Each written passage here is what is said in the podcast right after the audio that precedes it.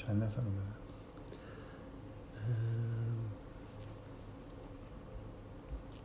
چهار نفر. خوبه دیگه فکر کنم. شما با از خانم مدیر بپرسید ببینید اگه همه اومدن. خانم مدیر سلام. شروع کنیم الان.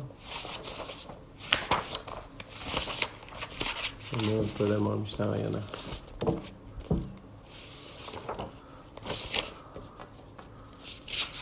اه، من صداتون رو فردا کنم و شلوغه اه، برمی‌دارم گوش کنم. بر الان شروع کنیم پس.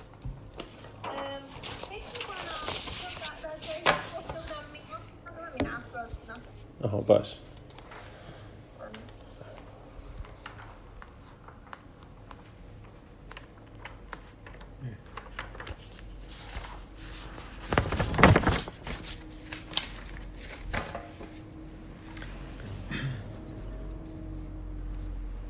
ما هم تصویری هستیم نه عادیه. خب نمیشه قطع کرد؟ ببینم چجور میشه؟ خب ما می‌تونیم ببینیم پایین دیگه. خب سلام به حضدار ایرانی. بحث این جلسه ما شو- همه صدا رو دارن دیگه دیگه ها مشکلی نبود فکر داره کنم کسی؟ نمیشه خب بحث این جلسه من تا حد از یه جهتی میشه گفت که ادامه بحث جلسه گذشته است. منتها حالا به یه جاهایی می‌رسه که خیلی دیگه مربوط به اون مسائل تاریخی نمیشه. من خیلی کوتاه فقط یادآوری بکنم که جلسه قبل یه توضیحات کلی اول جلسه دادم که یه تئوری هایی که توی 40 50 سال اخیر توی مطالعات تاریخی مربوط به تاریخ اسلام به وجود اومده و مخصوصا اون چاپ اون کتاب هیگریزم که در واقع یه جوری یه بخش عمده از تاریخ سنتی که برای اسلام نقل می‌شد و زیر سوال بردن. حالا یه حالتهای خیلی افراطی مثل همون کتاب هیگریزم و چیزهایی که تحت تاثیرش به وجود اومد وجود داشت که الان خیلی از نظر آکادمیک اعتبار نداره ولی بالاخره آخر جلسه اشاره کردم که نکات خیلی مثبتی هم توی این به اصطلاح تجدید نظر طلبی در بررسی تاریخ اسلام وجود داره که من حداقل از یکی دو نفر مطالبی رو نقل کردم در انتهای جلسه. حالا کاری که تو این جلسه می‌خوام بکنم همونطوری که بعدا با یه نقل قولی نشون میدم که در واقع حرفی که می‌زنم واقعیت داره اینه که یه نکته ای فکر می‌کنم مثل پشت پرده این تئوریا وجود داره. بدون اینکه بخوام این احساس رو القا بکنم که مثل اینکه توطئه ای در واقع در کار و اینا یه نکته ای وجود داره که خیلی وقتا بعضیا در واقع توی دلایلی که میارن که چرا این تئوریا ساخته شده این نکته رو ممکنه ذکر نکنن. و حالا من در واقع تو این جلسه یه بحثی رو شروع می‌کنم و بعد تا حالا وسط های جلسه می‌رسیم به همون نکته ای که ربط داره به بحث های جلسه قبل و نهایتا یه مجموعه از حرف های مرتبط با چیزهایی که تو نیمه اول صحبتم میگم و در قسمت دوم جلسه میگم ام، بذارید از اینجا شروع بکنیم که کلا ما یه ضابطه منطقی که حالا بیشتر توی قرنهای اخیر بعد از اینکه ساینس در واقع به وجود اومد علم تجربی به وجود اومد این شیوه بحث در واقع خیلی متداول شد. اینو یادآوری بکنم و بر اساسش سعی بکنم که یه مسئله ای رو براتون توضیح بدم. شما وقتی که می‌خواید بین دو تا تئوری انتخاب بکنید که کدومشون درسته اصولا راه حل مسئله اینه که یکی از راه حل‌های مسئله که توی علم تجربی بیشتر در واقع به این شکل نگاه می‌کنن یه راه حل اینه که هر کدوم از تئوریا رو هر کدوم از مدل های موجود رو ببینید که نتایج منطقیش چیه؟ به جای اینکه دنبال در واقع تفاوت عمده ای که علم تجربی توی قرنهای اخیر نسبت به دانش کلاسیک پیدا کرد این بود که به جای اینکه سعی کنیم یه چیزایی رو از بدیهیات نتیجه بگیریم و ثابت بکنیم بیایم یه چیزایی رو فرض بکنیم که نمی‌دونیم درسته یا غلطه. ببینیم نتایج منطقیش چیه؟ بعد اگه به نتایج درستی رسیدیم معلوم میشه که فرضامون احتمالا درسته و اگه به نتایج غلطی رسیدیم به این نتیجه می‌رسیم که قطعا غلطه. این در واقع مدل کلی فکر کردن و اثبات کردن توی علم که از لحاظ منطقی این روش رو که شما دارید انجام می‌دید غلط بودن مدلتون به طور قطعی ثابت میشه. اگه به نتیجه غلط برسید ولی درست بودنش ثابت نمیشه بلکه شاید بشه گفت که احتمالش با با استفاده از شواهد تجربی احتمال درست بودنش بالا میره. این شیوه کلی در واقع برخورد ما توی علم هست. حالا بیاید من می‌خوام این مسئله رو بگم راجع به قرآن و دو تا تئوری در واقع در موردش بسازیم و بعد ببینیم که کدومشون در واقع به واقعیت نزدیکتر. مسئله ای که توی قرآن هست که می‌خوایم براش مدل سازی بکنیم اینه که توی قرآن تعداد زیادی از تعداد زیادی داستان نقل شده که اکثرشون با داستانهایی که در تورات و انجیل اومده مشترکه. داستان پیامبران بنی اسرائیل داستان پیامبران به طور کلی مخصوصا داستان پیامبران ابراهیمی و بنی اسرائیل به طور خاص. و این یه حجم نسبتا قابل توجهی از قرآن رو به خودش اختصاص داده و خیلی از وقایع و داستان ها مشترک با تورات و انجیل. در تورات داستان خلقت آدم هست در تورات داستان حابیل و قابیل هست در تورات داستان حضرت نوح ابراهیم و سایر پیامبرانی که بین ابراهیم و حضرت موسی بودن اومده. بعد از موسی هم که مفصل در قرآن داستان موسی خیلی با تفصیل گفته شده. داستان یوسف مثلا در قرآن هست به عنوان یکی از پیامبران پیش از موسی. و داستان قربانی شد قربانی شدن فرزند توسط ابراهیم در تورات اومده. تا برسیم به داستان خاندان به اصطلاح به اصطلاح قرآنی آل امران و تولد حضرت مسیح و خود حضرت مسیح. اینا چیزهای مشترک بین قرآن و بایبل. یعنی بایبل یعنی تورات و انجیل با هم دیگه. خب مسئلهمون چیه که می‌خوایم در موردش فکر بکنیم و به اصطلاح مدل سازی بکنیم؟ مسئله اینه که این داستان ها عینا اونطوری که در تورات و انجیل بوده نقل نشده. یه شباهت هایی وجود داره. خطوط کلی داستان غالبا شبیه هم دیگه است. و یه تفاوت هایی وجود داره که گاهی در جزئیات گاهی هم خیلی ممکن تفاوت های اساسی و مهمی به نظر برسن. چجوری می‌خوایم توجیح بکنیم که این داستان رو چطور به قرآن راه پیدا کردن و چرا متفاوتن؟ خب مثلا تو قرن 19 هم اسلام شناسی که به وجود اومد به عنوان یه رشته علمی توی دانشگاه های غرب خب یه دیدگاه غیر مؤمنانه نسبت به این ماجرا وجود داشت. چجوری میشه تئوری سازی کرد؟ اساسا تئوریشون این بود که خب پیامبر که پیامبر واقعی نیست که اینا رو از خداوند بخوایم بگیم شنیده. بنابراین این داستان ها وجود داشتن مثلا تورات و انجیل. بالاخره یهودی ها و مسیحی بودن که پیامبر اسلام باهاشون در ارتباط بوده. داستان داستان ها رو از اونا شنیده و به دلیل اینکه پیامبر خب بالاخره کسی نبوده که سواد خواندن نوشتن داشته باشه و اگر هم سواد خواندن نوشتن داشته که تقریبا اجماع بر اینه که این گزارش تاریخی درسته که پیامبر سواد خواندن و نوشتن نداشته.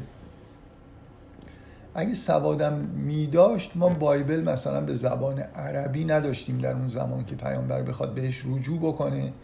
بنابراین یه اشتباهایی احتمالا تو ذهنش پیش اومده. داستانا رو شفاهی از یه نفر یا چند نفر شنیده بعد وقتی که داشته نقل می‌کرده خب خطوط کلی حفظ شده بعضی از جزئیات رو به طور صحوی یا عمدی تغییر داده. مثلا مورد عمدیش چه مثالی می‌تونیم بزنیم؟ مثال اینکه اسحاق در کتاب مقدس در تورات توسط ابراهیم قرار قربانی بشه در قرآن تبدیل شده به اسماعیل. خب این می‌تونه یه توجیهی داشته باشه که پیامبر خیلی هوشمندانه چون فرض بر این بوده که اعراب و خودش از اعقاب اسماعیل هستن در واقع یه جوری این که این ماجرای تاریخی مهم رو نسبت بده به اسماعیل به نفع اعراب و خودش بوده که بگیم که اون شخصی که در واقع ابراهیم می‌خواست قربانی بکنه و فداکاری کرد و قبول کرد که قربانی بشه اسماعیل بوده و این اتفاق در حول و حوش مسجد الحرام افتاده در واقع در مکه شکل گرفته. بنابراین حالا ما یه توجیهاتی برای مثلا مراسم قربانی حج پیدا می‌کنیم. اصولا این قداستی که تو این مراسم هست با این فرض که همینجا این ماجرا اتفاق افتاده که خداوند از ابراهیم خواسته که اسماعیل قربانی بکنه و اینا تأمین میشه دیگه. یه ریشه در واقع داستانی تاریخی برای این ماجرا به وجود میاد. بنابراین انتقال مسئله قربانی از اسحاق به اسماعیل عمدی بوده. یه جور تئوری سازی برای مسلمون ها و برای هویت دادن به اعراب و اسلام بود یه موردی که میشه گفت که هوشمندانه و عمدی انتخاب شده توسط پیغمبر. در بعضی از مواردم می‌تونه اینجوری فرض بشه که اینا در واقع یه جوری هایی بوده که در اثر حافظه به وجود اومده. مشکلی که این تئوری داشت که خیلی دربارش مطلب اشاره هایی در واقع توی آثار اسلام شناسا وجود داشته و هنوزم داره اینه که این افرادی که پیامبر ازشون این داستان رو شنیدی کیا بودن؟ آیا در مکه ما مثلا فرض کن یهودی و مسیحیایی داشتیم. چون مثلا یهودی ها در شبه جزیره عربستان زندگی می‌کردن ولی بیشتر در مدینه بودن. سابقه اینکه افرادی در اطراف پیغمبر وجود داشتن.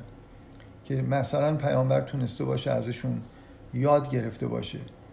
در این حد مثلا به داستان ها مسلط شده باشه که بتونه اینا رو بازنویسی بکنه خیلی در واقع چیز نداشت. وجود نداره بنابراین اصولا یه تحقیقاتی انجام شد و می‌شد. مطمئن... خب شما اگه مطمئن باشید که وحی در کار نیست هیچ چاره ای نداره و بدونید که پیامبر سواد نداشته و متون عربی وجود نداشته که اصلا اون زمان خونده بشه هیچ راهی ندارید به غیر از اینکه بگید که پیامبر از طریق در واقع چی میگن؟ اورال ترادیشن یعنی سنت شفاهی از یهودی ها و مسیحی ها و کسایی که اون اطراف بودن و اطلاعاتی داشتن چیزایی رو در واقع شنیده و بعدا نقل کرده. حالا سوال اینه دیگه. مسلمان ها می‌تونن بپرسن از کی شنیده؟ باید یه مدرک هایی ارائه بدن که افرادی بودن اونجا که همچین چیزهایی رو بلد بودن. در مشکل این تئوری که سعی می‌کردن حل بکنن این بود که کیا بودن که این چیزها رو ممکنه بلد بوده باشن. مثلا یکی از کاندیدا کاندیداهای شخصی به اسم ورقت ابن نوفل. یکی از تئوری اینه که پیامبر در سفرهای تجاری که می‌رفته چون مرکز مسیحیت و یهودیت در واقع شمال عربستان در شام و منطقه که الان بهش میگیم فلسطین و اردن و اون طرفا بوده. بنابراین پیامبر چون به شام می‌رفته و مدتی اونجا ساکن می‌شده اونجا بوده که در واقع با کنجکاوی زیاد در چند سفری که رفته این چیزها رو پرسیده یاد داشتم که نمی‌تونسته برداره. بنابراین همینجور شفاهی چیزایی تو ذهنش مونده نهایتا منتقل کرده و قرآن ساخته شد. این به یه مشکلی بود که تلاش می‌کردن که حلش بکنن.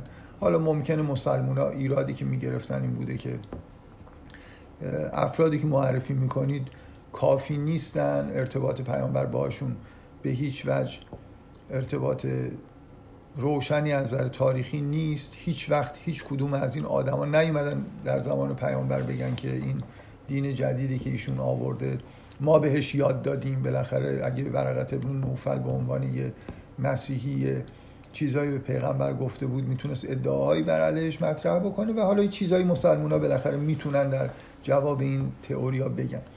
که از نظر من مهمتر از این شواهد تاریخی یه نکته دیگه است. اونم اینه که تقریبا همه تغییراتی که در داستانهای تورات و انجیل توی قرآن داده شده اگه دقت بکنید تغییرات خیلی خیلی هوشمندانه ایه که داستان ها رو بهتر از اونی که توی تورات و انجیلی هست کردن. نمونهش مثلا داستان یوسف. داستان یوسف توی تورات روایت خیلی در, در واقع از ادبی کاملی نیست. مثلا من چند بار تا فکر می‌کنم به مناسبت های مختلف اشاره کردم که اصلا توی تورات این گرفتن برادر کوچیکتر و دوباره این بچه برادرها رو فرستادن پیش یعقوب و اینکه مجدد برگردن این سیر که خیلی توی داستان از نظر دراماتیک در واقع اهمیت داره و از اینه که ما می‌فهمیم که اصلا یوسف داره چی کار می‌کنه اینا حذف شده. یعنی بیشتر تغییرات از اینجوری بخوام بگم یک مورد نیست که شما بگید تغییری در قرآن پیدا میشه که بتونید بگید که این صحو بوده و از خطای حافظه بوده و داستان یه جوری مثلا یه چیزیش حذف شده که به داستان لطمه خورده بلکه برعکس. چیزایی تغییر کرده. بعضی از نکات که غیر واقعی به نظر می آوردن داستان رو حذف شده مثلا در مورد طوفان نوح. در مورد طوفان نوح توی بایبل یه اصراری هست که تمام دنیا رو آب گرفت. این چیزی که خیلی غیر واقعی و به اصطلاح حالت به خیلی اقراق شده داره در قرآن هست شده. خیلی از این اقراق ها حذف شدن. چیزهایی که اضافه شدن همش معقولن. تغییرات همه تغییرات جالبی هستن. و یه مورد هم من فکر نمی کنم بشه پیدا کرد که بگیم که پیامبر یه چیزی رو فراموش کرده و بد شده مثلا اینکه یه همچین داستانی رو فراموش کرده. بنابراین خیلی سوال اینه که به هر یه کردیتی باید به اصطلاح به پیغمبر بدیم که اگه این تئوری درست باشه پیغمبر خیلی هوشمندانه این داستان ها رو در واقع شنیده بررسی کرده و سالها روشون کار کرده و نتیجهش این شده که یه داستانهای بهتری رو در واقع از خودش ابداع کرده یا به نوعی تغییر داده که داستان ها بهتر شد مثل یه بازنویسی خیلی هوشمندانه از داستانهای کتاب مقدس. خب این یه تئوریه دیگه. به هر حال تئوریه که اسلام شناسا دادن همچنان هم یه جوری بهشون بهش اعتقاد دارن مسلمون هم که خب تئوریشون اینه که شباهت ها و تفاوت ها چجوری در واقع به وجود اومدن. خب اونا اولا داستان های پیامبران که در تورات و انجیل اومده داستان که ریشه در واقعیت داره اتفاقا واقعا افتاده. و توسط خود پیامبران یا توسط وحی الهی این به پیامبران نکاتی درباره این اتفاقای تاریخی گفته شده و در تورات و انجیل هم این داستان ها نقل شدن و مجدد همین داستان ها به صورت وحی از طرف خداوند به پیامبرم داده شده. بنابراین اینکه همون داستانهایی که توی تورات و این... چون مسلمونا اعتقادشون اینه که تورات و انجیل هم در واقع دارن حقیقت رو بیان می‌کنن و وحی الهی هستن و داستانهای خاندان ابراهیم در واقع داستانهای درستی هستن. طبیعیه که برای پیام برای مسلمون ها هیچ مشکلی وجود نداره در گفتن اینکه چرا اینجا شباهت هایی بین داستان های قرآن و اونجا وجود داره. هر دوتا در واقع منشأ الهی دارن. همون جوری که شباهت احکام در اسلام و مثلا یهودیت برای مسلمان ها مشکلی در واقع به وجود نمیاره برای توضیحش. مسلمان ها باید توضیح بدن که اختلاف ها از کجا میاد. توضیح استاندارد مسلمان ها اینه که این اختلاف هایی که در داستان ها وجود داره علتش اینه که در مورد کتاب مقدس وحی مستقیمی نبوده داستان ها سینه به سینه نقل شده به تدریج تغییراتی درش داده شده. بنابراین خیلی عجیب نیست که بعضی چیزها حذف شده باشه بعضی چیزها اشتباها نقل شده باشه. در واقع همونطوری که توی اون تئوری اول صحو یا تعمدهایی از طرف پیامبر اسلام باعث اختلاف میشه اینجا هم در واقع مسلمان ها ادعاشون اینه که حقایقی که وجود داشته به تدریج در اثر صحو یا در اثر تعمد مثل ماجرای اسحاق و اسماعیل در کتاب مقدس یه جور دیگه ای در واقع نمایش داده شده. پیامبر هیچ نیازی به ارتباط با مسیحی ها و یهودی ها نداشته برای اینکه این داستان ها رو یاد بگیره. و توجیه خوبی هم وجود داره که چرا این تغییرات همشون تغییرات خیلی منطقی و خوبی هستن و داستان های قرآن خیلی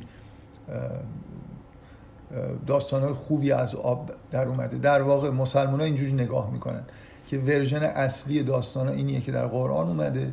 اون چیزی که در کتاب مقدس منعکس شده در واقع version تغییر شکلی یافته این داستان هایی که اینجا اومده. در, در واقع ما دو تا تئوری داریم که کاملا از دو طرف در واقع به ماجرا نگاه می‌کنن. حالا من می‌تونم تو اون تئوری اول بگم که مؤمنین به کتاب مقدس چه جوری نگاه می‌کنن؟ یه مقدار تفاوت داره با اسلام شناسایی که به هیچ کدوم در واقع این دوتا پدیده پدیده وحی اصولا اعتقاد ندارن. ولی فعلا ما دو تا تئوری این شکلی رو می‌خوایم در واقع با هم دیگه مقایسی بکنیم. اینکه پیامبر اختباس کرده از کتاب مقدس تئوری اونهاست و تئوری مسلمان اینه که مجددا وحی شده و منبع, منبع دوتا در واقع مجموع داستانهایی که تو این کتاب هست منبع مشترک دارن. هر دوتاشون از واقعیت و از وحی الهی در واقع سرچشمه گرفتن.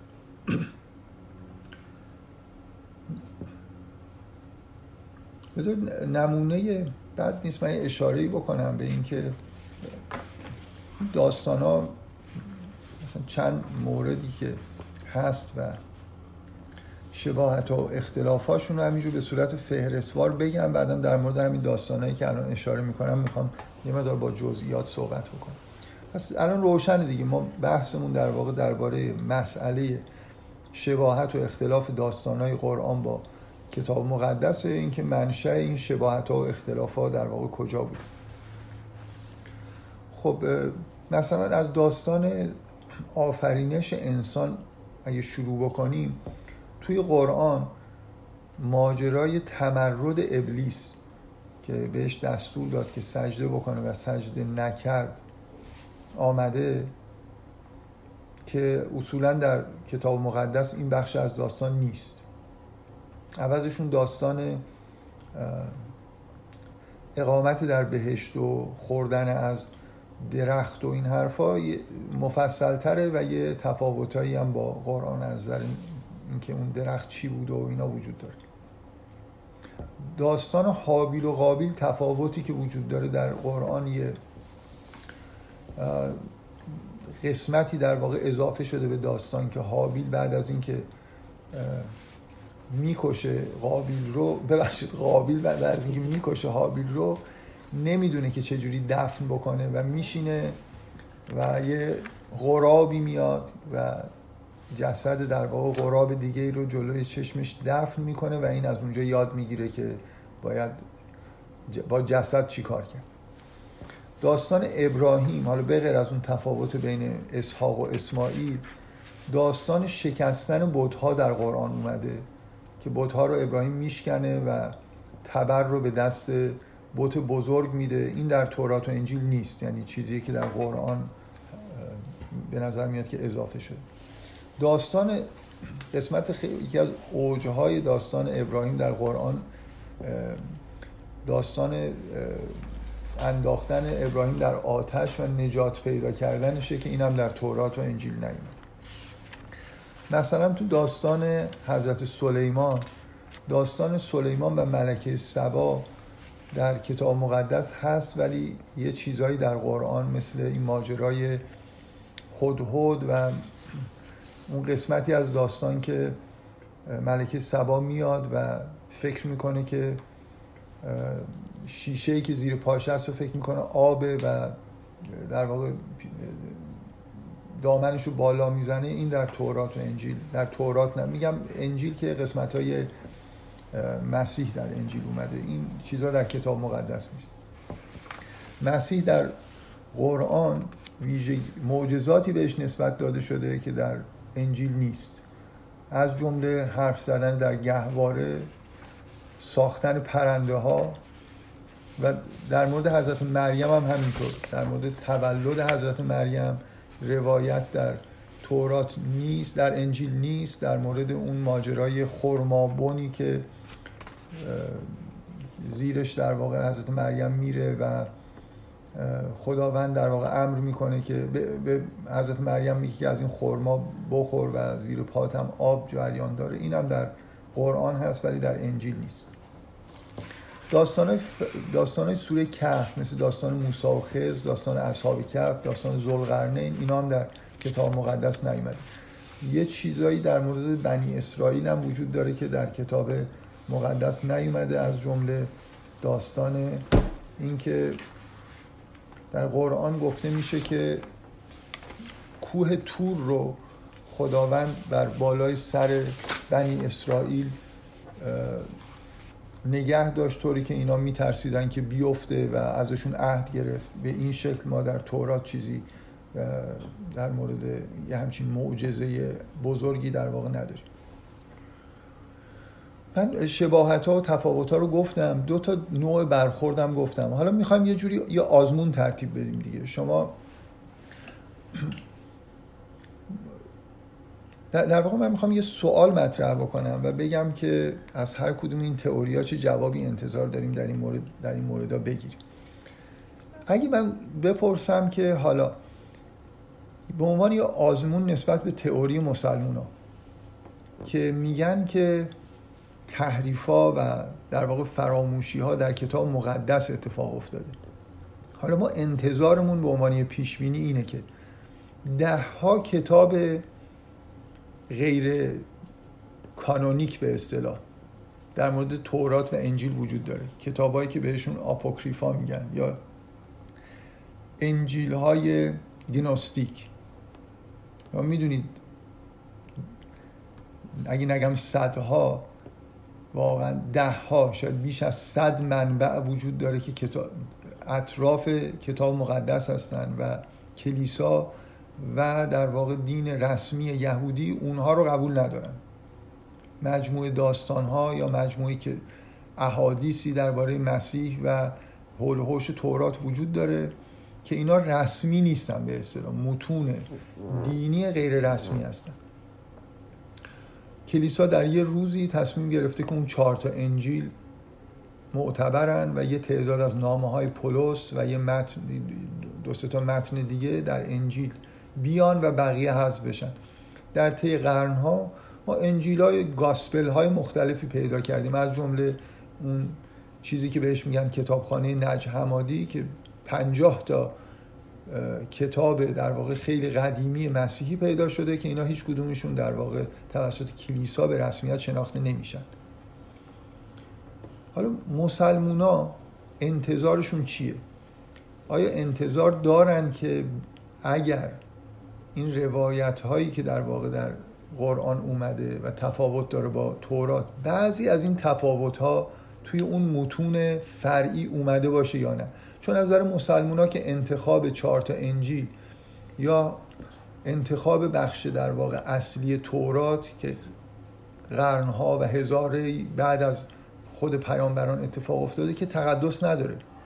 یعنی من به عنوان مسلمون فکر می‌کنم که خب شاید انجیل توماس از انجیلای دیگه معتبرتر باشه. شاید در این در واقع گاسپل هایی که پیدا میشه این ور اونور پیدا شده تا حالا اگه مطالعه بکنیم بعضی از این قسمت های حذف شده در واقع کتاب مقدس و انجیل و اینا رو پیدا بتونیم بکنیم. یعنی این داستان ها فر... یا حتی فرم اصلیشون رو توی یه جای دیگه ای داشته باشن.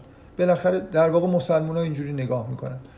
این داستان ها واقعی هستن توسط وحی هم به پیامبران القا شدن. بعد توسط یه سنت شفاهی سالیان سال بین مردم در واقع جریان داشتن و صدها متن مکتوب به تدریج به وجود اومده بر اساس این سنت های شفاهی که بخشیش از نظر مسیحی ها و یهودی ها رسمیت پیدا کرده و یه بخش عمده تریش در واقع رسمیت پیدا نکرده. حالا من اگه معتقد باشم تئوریم این باشه که در واقع قرآن بخش داستان اصلی رو داره میگه باید انتظار داشته باشم همونطوری که یه شباهت هایی بین قرآن و قسمت رسمی وجود داره یه شباهت هایی هم با قسمت غیر رسمی داشته باشه. یعنی بعضی از این اختلاف هایی که بین قرآن و تورات و انجیل هست توی اون بخش های غیر رسمی این اختلاف ها وجود نداشته باشه. دقت می‌کنید؟ یعنی اصلا یه جوری اگه این اتفاقی که من میگم نیفته به ضرر تئوری دومه. در حالی که به نفع و اگه بیفته به نفعش. در مورد تئوری اول چطور؟ در مورد تئوری اول برعکس. ما همین الانش هم برای توجیه شباهت داستانهای قرآن با تورات و انجیل مشکل تاریخی داریم که چطور پیامبر اینا رو از یه عده شنیده. نهایتا افرادی که پیدا کردن مسیحی ها و یهودی های رسمی هن. دقت می‌کنید. بنابراین توجیه شباهت داستان قرآن به اون قسمت رسمی تا حدودی قابل انجامه. اگه بتونیم یه توجیه هایی بیاریم که پیامبر با افراد در واقع مسیحی و یهودی مراوده ای داشته ولی توجیه کردنش مثلا به انجیلای گناستیک که کمیاب بودن پیروان کمی داشتن.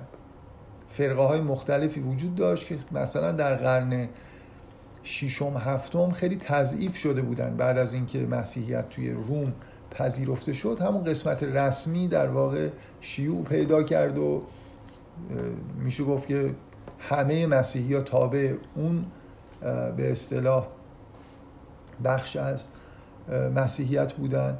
و ما دیگه توجیهی برای این که بگیم که پیامبر مثلا روایت های گاسپل های گنوستیک رو هم شنیده بعد اینا رو در قرآن آورده به سختی می‌تونیم پیدا بکنیم.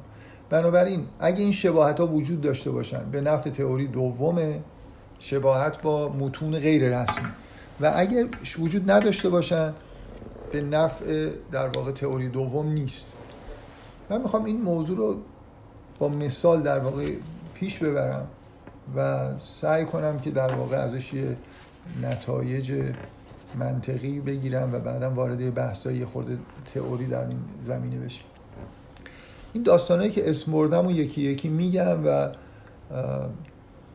در مورد این شباهت رو بحث می‌کنم. در واقع نکته ای که به وجود اومده اینه که ظرف 100 150 سال اخیر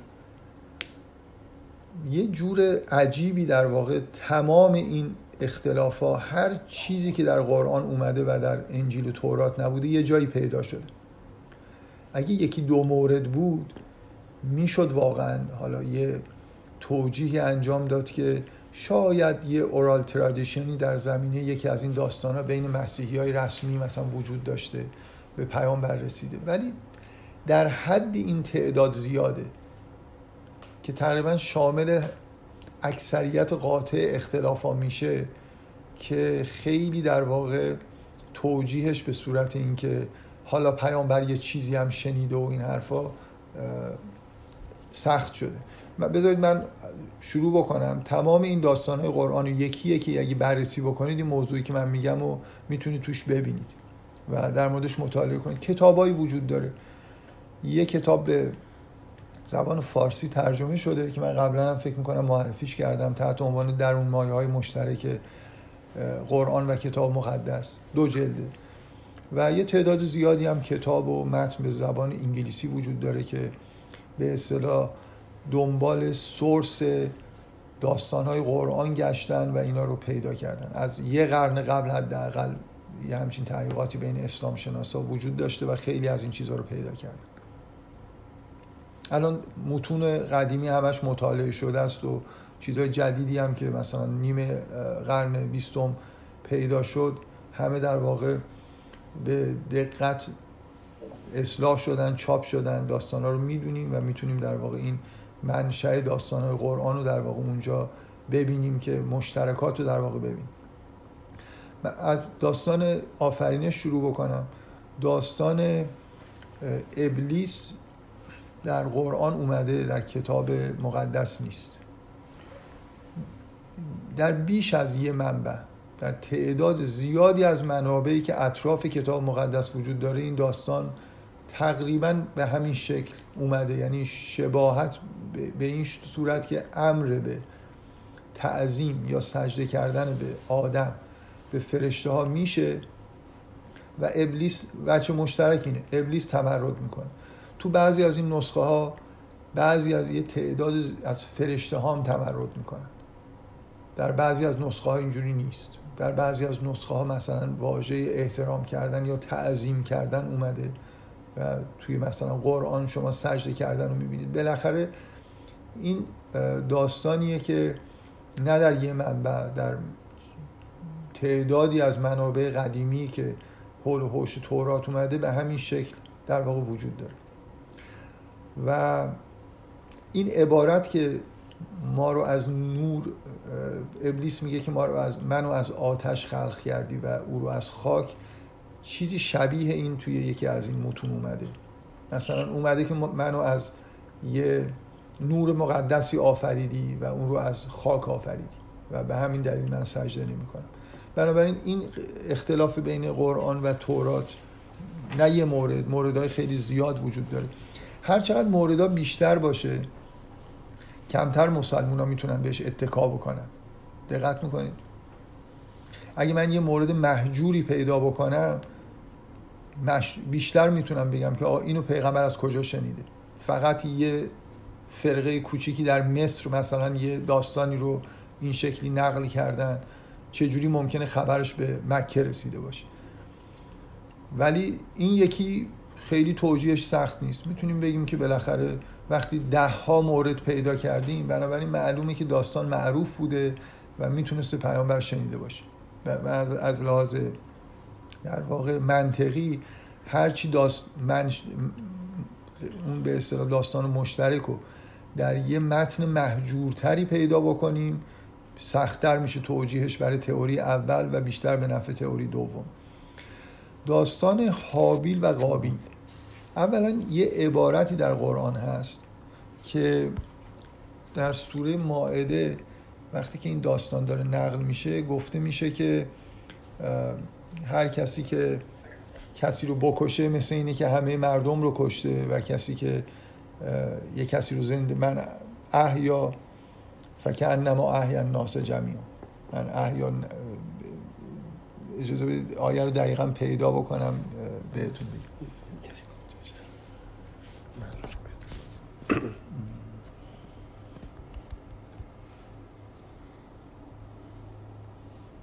ببخشید این تأخیر من اینو یادم رفت که بذارم که عینا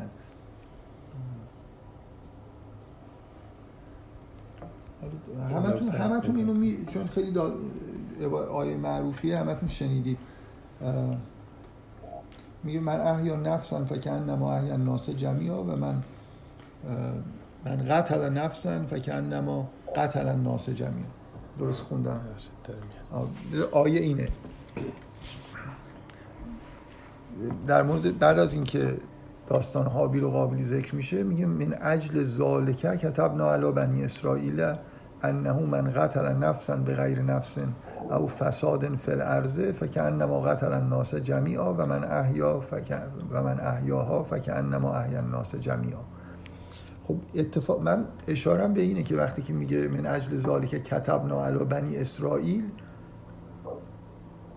یه چیزیه که مثل اینکه به بنی اسرائیل گفته شده. وقتی در تورات نیست من باید انتظار داشته باشم یه جایی اینو پیدا بکنم. قرآن داره ادعا می‌کنه که این مثل اینی که یه چیزیه که در بنی اسرائیل وجود داشته. حداقل دو تا منبع یهودی پیدا شده که میشه گفت عینا این جمله رو داره. یه در چیز هست.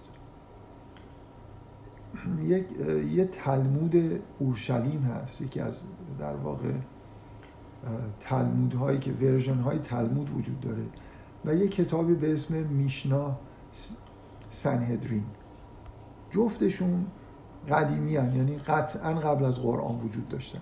قرن دوم سوم میلادی اینا نوشته شدن. و مثلا توی اون میشنا یه همچین عبارتی وجود داره که میگه که میگه صدای فریاد خونهای برادرت شنیده شد. بعد توضیح میده که خونها به صورت در واقع اینجا خونها به صورت جمع اومده برای اینکه شامل نسل برادر برادر نسل حابیل هم میشه. به این دلیلی که گفته خونها. بعد این عبارت اومده. انسان فرد آفریده شد.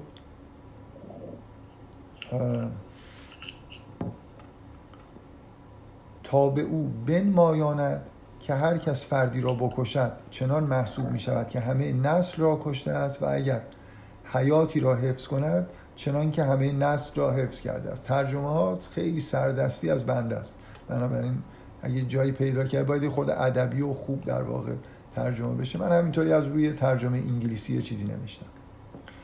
دو بار در واقع این عبارت توی متون یهودی اومده بنابراین اینکه توی تورات نیست بالاخره. و اینکه دو تا هم هست تعدادش زیاد نیستن باز در واقع به نفع تئوری دوم. داستان غراب یه جایی اومده. داستان غراب توی یکی از همین در ادامه اگه اشتباه نکنم همین تلمود مطمئن نیستم اورشدیم داستان به این شکل اومده که بعد از اینکه حابیل کشته شد آدم و حوا نشسته بودن در کنار جسد و میگریستن و نمی‌دانستن چه کنن. تفاوتش فقط اینه که قابیل نیست که اونجا سردرگمه آدم و حوان که بالای جسد پسرشون نشستن و نمی‌دونن چی کار کنن. چون هنوز با تدفین آشنا نبودن. غرابی آمد و جسد غرابی را آورد و زمین را شکافت و پیش چشم ایشان دفن کرد. آدم گفت بیایید از غراب تبعیت کنیم. پس جسد حابیل را همونجا دفن کرد. این عبارتیه که یه جایی در, در واقع یکی از این متون یهودی ذکر شده. داستان داستانهای مربوط به حضرت ابراهیم. این قسمتش این دو, تا قسمت اختلافی بین ابراهیم و داستان ابراهیم در قرآن و کتاب مقدس در هر دوتا در هر دوتاشون در واقع یه جایی اومده. یه یکی از این کتابایی که بهش میگن میدراش میدراش ربا که مال قرن پنجم حد اکثر قرن پنجم میلادیه. یعنی قطعا قبل از قرآن وجود داشته. من اینا که میگم قبل از قرآن قطعا وجود داشته برای اینکه یه توجیه برای این شباهت ها می‌تونه این باشه که بعضی از متون یهودی و مسیحی ممکنه بعد از قرآن اختباس کرده باشن از داستان قرآن تحت تاثیر قرار گرفته باشن. بنابراین مهمه که این چیزهایی که پیدا می‌کنیم معلوم باشه که مال قبل از قرآن و اختباس از قرآن نیست داستان از قرآن به اونجا راه پیدا نکرد و یه تارگوم تارگوم جان، جاناتان این یه در واقع کتاب دیگه ایه که این دوتا داستان در واقع توی این کتاب ها ذکر شد. داستان شکستن بوت ها اینجوری اومده که یه روزی من خیلی دیگه همینجوری دارم داستان رو میگم بهتون. یه روزی پدر ابراهیم که بت تراش بوده میره از خونه بیرون و از ابراهیم می‌خواد که توی فروشگاه فروشگاه بت داشته دیگه. بت تراش بوده مردم میومدن بت بخرن. ابراهیم جای خودش می‌ذاره. بعد زنی باز من فکر می‌کنم اون یکی داستان زودتر از این اومده از پس و پیش بودنش اگه دوتا رو از هم دیگه جدا کردم بذارید همینجوری به همین ترتیب بگم. داستان دوم یه بخشیش قبل از اینجا اومده من از این نظر. فکر کنم ترتیب اینجوریه ببخشید. بذارید من همونجوری که تو ذهنم مونده بگم. پدر میره بیرون ابراهیم رو می‌ذاره جای خودش که بت بفروشه. یه شخصی آمد که بت تا بت بخرن. ابرا اینا ترجمه های خیلی سردستی یا خیلی دقیق نیست. ابراهیم پرسید چند سال داری؟ گفت پنجاه یا شست سال. ابراهیم گفت چگونه مردی که شست سال دارد آرزوی پرستش چیزی را دارد که تنها چند روز عمر دارد؟ و اون مرد مثلا خیلی متاثر یعنی تاثیر پذیرفت و مثلا دیگه نیومده که بت نخرید و رفت. حالا اینو من دارم خودم میگم. بعد فکر می‌کنم این داستان این قسمتش بعد از اون اومده. که یه زنی با یه ظرف غذا اومد و از ابراهیم خواست که این ظرف غذا رو به بتها تقدیم بکنه. ابراهیم یه چوبی رو به دست گرفت و همه بتها رو شکست و چوب رو در دست بزرگترین بت گذاشت. پدرش برگشت و گفت با این بتها چه کرد ابراهیم داستان اینجوری تعریف کرد که یه زنی اومد غذا آورد. این یکی بت گفت من اول باید بخورم. اون یکی بت گفت من اول باید بخورم. اختلاف شد و این بزرگه چوب رو برداشت و بقیه رو شکست. بعد پدر ابراهیم ابراهیم رو پیش نمرود می‌بره و به نمرود میگه که این مثلا تمرد می‌کنه. نمرود بهش میگه که بیا یه عبارتی هست اونجا بیا آتش را ستایش کنیم. بعد نمرود بهش میگه من تو رو در میانه آتش مینهم. بگذار خدایت که میپرستی بیاید تو رو نجات دهد. و ابراهیم در آتش شد و نجات یافت. این هم این چیزی که در قرآن هم در مورد نجات پیدا کردن ابراهیم از آتش اومده. این یه تذکره ای درباره این من نمی‌دونم باید بگم. فکر می‌کنم جالب باشه همینجا اگه یه خورده چند دقیقه وقت می‌بره ولی فکر می‌کنم که نکته جالبی اولا خب این متون قدیمی هن. شکی در اینکه قبل از قرآن وجود داشتن وجود نداره متون تخصصی یهودی هن در واقع مثل تفسیرها و داستانهای احادیث یهودی هن. بعد یه نکته ای که وجود داره اینه که در تورات یه عبارتی وجود داره که میگه ابراهیم که خداوند به ابراهیم میگه که من تو را از اور بیرون کشیدم. و در ترجمه های تورات اگه نگاه بکنید اینه که اور در واقع شهر بزرگ کلدانی در دوران قدرت در واقع تمدن بین النهرین بوده و ابراهیم اونجا زندگی می‌کرده و من تو را از اور بیرون کشیدم یعنی تو را از اون شهر بیرون آوردم ببخشید یه نفر کتبا سوال کرد که اسم اون کتاب دو جلدی چیه؟ اینو توی گروه دفاع اقلانی معمولا می‌ذارن دیگه. حالا اگه پیدا نشد من دقیقا میگم. اونجا معمولا زحمت می‌کشن میرن اصلا عکس جلد کتاب و انتشاراتش اینا رو پیدا می‌کنن. نکته جالب اینه که آتش به زبان عبری میشه اور. با یه اختلاف تلفظ خیلی کوچیکی نسبت به واژه اور. اور به زبان بابلی به معنای شهره و اون شهر بزرگشون اسمش اور بوده و این واژه آتش تلفظ خیلی شبیهی توی عبری در واقع داره.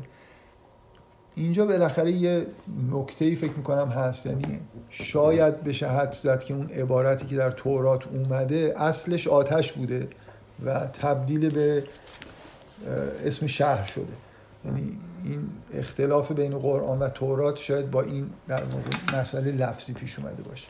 برعکسش هم خب کسایی که به تورات معتقدن احتمالا باید اینجوری توجیه بکنن که اون آتشه که اشتباهی به جای اور گرفته شده. بالاخره اینجا یه ماجرایی هست. من خواستم به این اشاره بکنم هرچند مستقیم هم به بحثی که دارم می‌کنم رفت نداشت.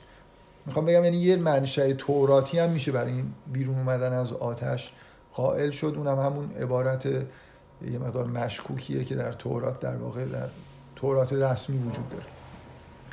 داستان سلیمان و ملکه سبا یه جایی بی نهایت شبیه داستان قرآن نقل شده در یه کتابایی هستن بهشون میگن تار، تارگوم یه مجموعه کتابایی هستن که حول و حوش در واقع تورات یهودیا دارن که اینا کتاب های رسمی نیستن. این یک کتابیه به اسم تارگوم Targum of Esther. اونجا این داستان به یه شکلی نقل شده که شباهت زیادی در واقع به داستان قرآن داره داستان اینجوریه که یه روزی سلیمان دید که دو تا نسخه وجود داره. توی یکیش نوشته شده خروس کوهی یا هدهد توی یکیش نوشته شده پرنده سرخ یه همچین چیزی. من دقیقا یادم نیست. میگه روزی یه روزی سلیمان دید که این پرنده قایبه و دستور داد که بیاد. وقتی که اومد گفت من سه ماه در راه بودم و یه کشوری رو پیدا کردم که تو نمی‌شناسی. و در شرق یه سرزمینیه که پر از طلا و نقره و گیاهانه. دو تا نسخه اختلافایی هست. مثلا تو نسخه دوم اینجوریه که مثلا خیابانهاش در خیابانهاش طلا وجود در راههاش طلا وجود داره و این حرفا. من یه نسخه رو در واقع به طور خیلی تقریبی دارم متنشو برای شما می‌خونم. که سرزمینی پر از طلا و نقره و گیاهان که پایتختش یه شهری به اسم کیتور. حاکمش زنی است به نام ملکه سبا که حالا اونجا با لفظ عبری میشه شبا بعد این پرنده گفت که من می‌تونم ملکه سبا رو با خودم بیارم که ببینیش. سلیمان رفت یه نامه ای نوشت به بال هدهد بس و هدهد رو فرستاد به سمت اون سرزمین. توی اون دومیه سلیمان یه جایی میگه که اگه این اون جایی که فکر می‌کنم غایبه عین اون عبارت و قرآن وجود داره که اگه بیاد میکشمش و این حرفا یعنی یه چیز سخت ایرانی هست. توی این یکی متنی که من از روش ترجمه کردم نیست. گفت می‌تواند ملک سبا رو با خود بیاورد سلیمان. نامه نوشت و به بال هدهد بست. بعد هدهد میره و تو متن دوم خیلی شبیه اون مذاکره که ملکه سبا با مشاورانش می‌کنه وجود داره. نامه رو که می‌بینه متن نامه اونجا هست و ملکه سبا نامه رو که می‌بینه جامعه میدره و خیلی ملتهب میشه و یه در میاره و قرار میشه که همون کارو بکنن که هدایایی برای سلیمان بفرستن و این بعد قسمت ور... توی این متنی که الان من دارم از روش میگم قسمت ورود ملکه سبا به کاخ سلیمان هم عین قرآن در واقع این شکلی نقل شده که سلیمان رفت در یه قسمت در واقع تالار شیشه ای نشست و وقتی که ملکه سبا وارد شد فکر کرد که آب پنداشت سلیمان در آب نشسته لباسش رو بالا کشید. و سلیمان لبخند زد. این یکی من تاریخ ها رو اصرار دارم بگم که این دوتا متن روی تاریخشون خیلی با دقت نمیشه قضاوت کرد. به احتمال خیلی زیاد قبل از قرآنن ولی ممکنه بعضیایی یعنی یه عده معتقدن که یکی از نسخه ها قرن چهارمه که قطعا قبل از قرآن میشه.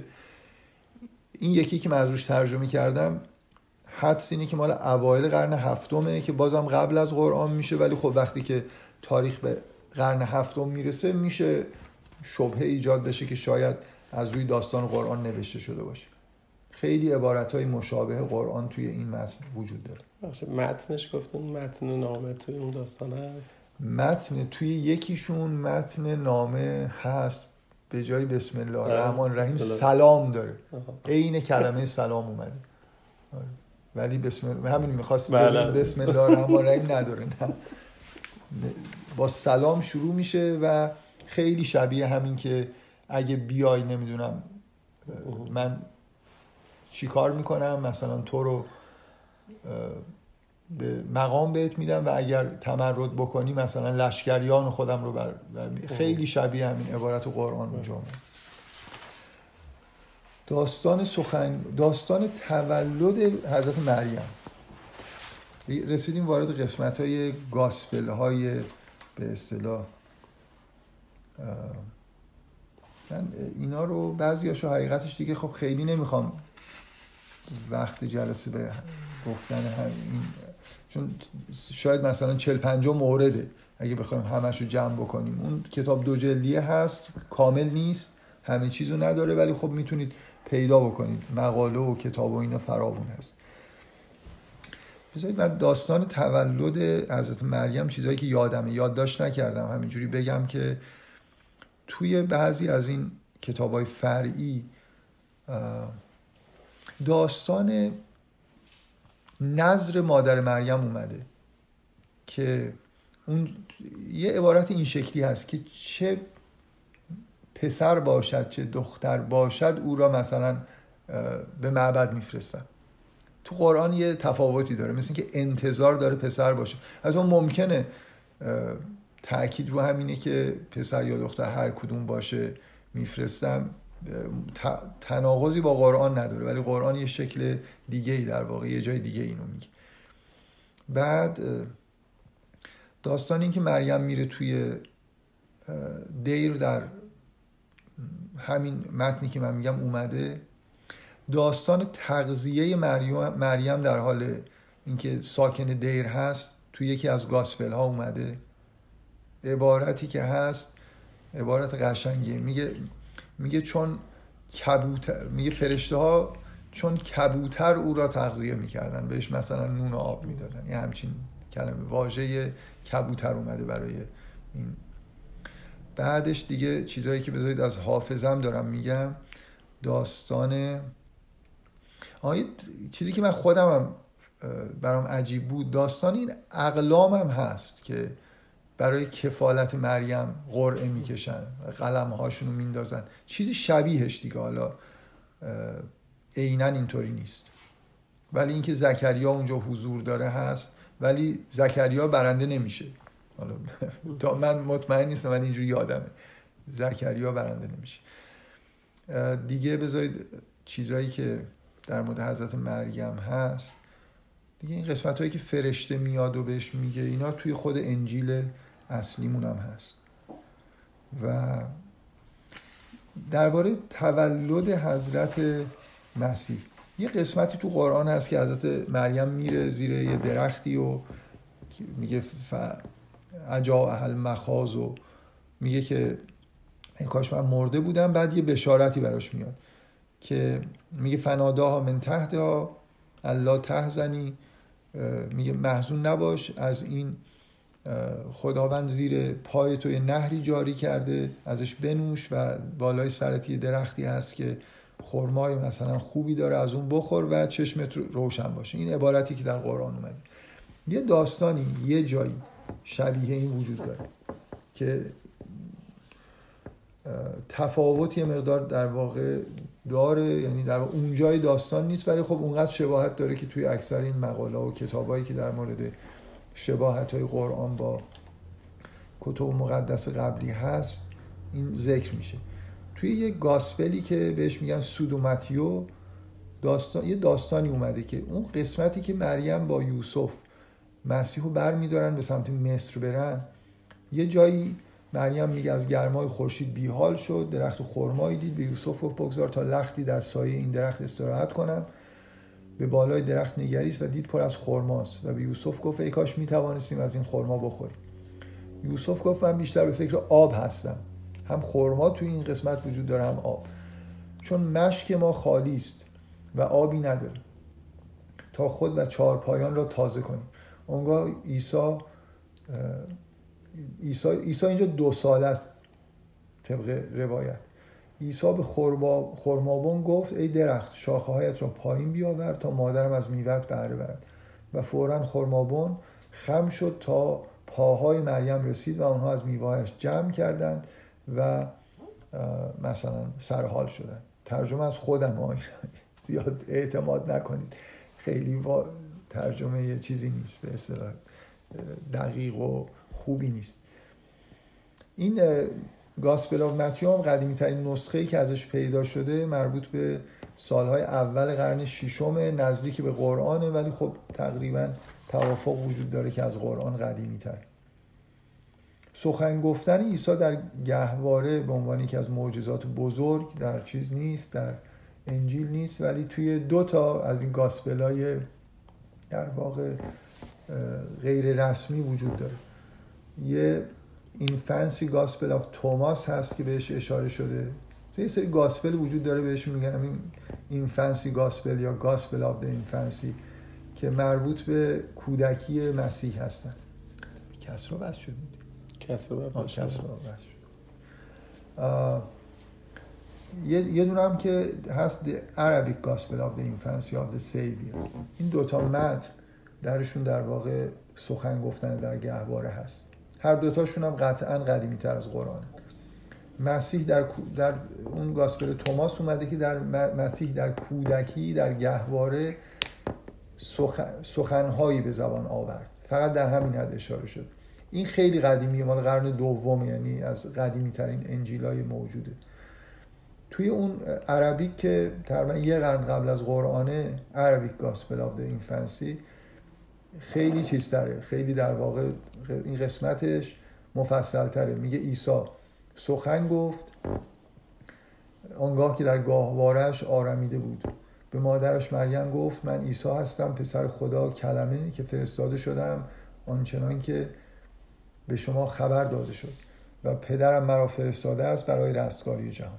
این عبارتیه که به حضرت عیسی در گهواره نسبت داده شد. داستان اینکه حضرت عیسی پرندگانی می‌سازه با گل و بعدم پرواز می‌کنن هم دو جا وجود داره. یکی همین عربیک گاسپل تو همین دوتا گاسپل های اینفنسی اومده. اینایی که مربوط به کودکی مسیح هستن. در یکیش اومده که اشکالی چون پرندگان و گنجشکان ساخت و اونگاه گفت پرواز کنید و پرواز کردن. توی توماس خیلی مفصل اومده. این توماس توی نج چاپ شده. و مطمئن نیستم ولی شاید ترجمه فارسی داشته باشه. ولی جزو چیزاست. این انجیل های نج حمادی که مربوط به فرقه های مصری در واقع مسیحی توی مصر هستش. اونگاه از ساحل رودخانه مشتی خاک نرم برداشت و به شکل دوازده گنجشک درآورد. اونجا کودکانی بودند که با او بازی می‌کردند. سپس مسیح دست بر هم زد گنجشکان را صدا زد و گفت پرواز بروید و پرواز کنید و در حیات خود مرا یاد کنید. به پرندگان گفت که زندگی که می‌کنید به یاد من باشید این یه مجموعه چیزهایی که من اصلا در حد ده دوازده تا انتخاب کرده بودم که بهتون بگم. داستان اصحاب کهف هم جزو داستاناییه که تقریبا قطعیه که برای اینکه مثل داستان ابلیس یه منبع نیست. منبع های زیادیه به طور قطع قبل از قرآن وجود داشته. ممکنه یکی دوتا منبع رو شک داشته باشیم ولی در مجموع امکان نداره که منابع مربوط بعد از قرآن باشن. حتی اگه اشتباه نکنم نقاشی هایی وجود داره ازشون که البته نقاشی ها خیلی قدیمی نیستن ولی از اون متونی که مربوط به قرآن نیست در واقع کشیده شدن که مربوط به همین افراد توی غار هستن. داستان یه این یه- داستان داستان سوره کهف داستان موسی و خضر و داستان ذوالقرنین یه ماجرای جالبی دارن که اینو بد نیست بهش اشاره بکنم. یه مجموعه داستان وجود داره که بهشون میگن الکساندر رومنس داستان های افسانه‌ای که در واقع بعد از بعد از اسکندر ساخته شده. اسکندر خب یه شخصیت خیلی قدرتمندی بوده و کلی دربارش افسانه سازی شده. یه اه، نویسنده‌ای وجود داره کالس، کالستین که میگن که متن اصلی رو ایشون نوشته و موجود نیست این متن اصلی. یه متنهایی وجود داره بهش میگن سودو کالستین یعنی چیزایی که از روی اون نوشته شدن و قطعا اقراقهای بیشتری در واقع درشون صورت گرفته. خیلی اینا خیلی معروفن. اصلا این الکساندر رومنس توی قرون وسطا توی تمدن‌های اروپایی خیلی خونده می‌شد و خیلی نسخه های زیادی ازش وجود داره. در تمام تمدن‌های اروپایی شاخ و برگ پیدا کرده به زبان‌های مختلف. یه نسخه وجود داره. این نکته جالب اینجاست. به زبان سریانی. که در حدی شبیه قرآنه که فکر می‌کنم همه حداقل به اصطلاح پژوهشگرای مسلمان معتقدن که این از روی قرآن نوشته شده. اولا این یه علت شاید این باشه. خب سریانی نزدیک به در واقع تو شام نزدیک به جایی که مسلمان ها رفتن. تاریخی که برای این کتاب سودو کالستین سریانی ذکر میشه قرن هفتمه. بنابراین احتمال اینکه متأخر باشه نسبت به قرآن وجود داره. چیزی که فکر می‌کنم محققای مسلمون باعث میشه که اینجوری فکر بکنن اینی که داستان زلقرنین و موسی با همدیگه یکی شدن تو این داستان. یعنی هر دوتاش شده درباره اسکندر. اینه که فکر می‌کنم عامل اصلی محتوایی. احساس من اینه که محتواست که باعث میشه که محققین مسلمون بگن که این نمی‌تونه در واقع قبل از قرآن وجود داشته باشه. یه جور عجیبیه دیگه. یعنی هم قهرمان قسمت موسی و خضرش اسکندره هم زلقرنینش اسکندر. و فکر کردم بد نیست بالاخره. این که داستان داستانای سوره کهف هر سه تاشون اصحاب کهف قطعا داستان زلقرنین و موسی و خضرم به این شکلی که الان گفتم چیز داره. ارتباط داره با یه متن قدیم. ولی همون سه تا تیکش هم توش هست با اینکه قهرمانش یه نفر دیگه است توی این سریانی بله. ندید اصحاب کف اینجا نیست. نه نه بخش سه تا تیکه داستان خضر. اون سه تا داستان کشتی و نه نه. نه. تفاوت داره. داستان خزر مخلوط شدنش با داستان اسکندر بیشتر مسئله اون قسمت ماهیش هست که توی آب میره. من واقعا دارم از حافظه خیلی دور استفاده می‌کنم. یعنی این چیزی که چند سال پیش خوندم. بذارید ببینم. اون حالت حکمت آمیز اینکه کارای بدی می‌کنه این اصل فکر می‌کنم اصلا نیست.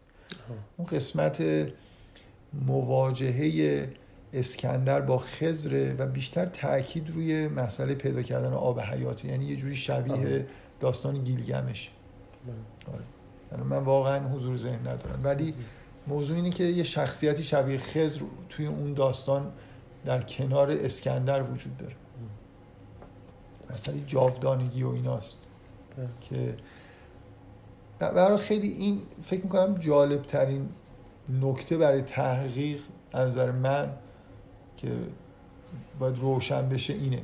ارتباط قرآن با این متنی که در واقع سریانی. خب ببینید من این چیزایی که گفتم و می‌خوام برگردم به همون بحث اون دوتا تئوری که داریم.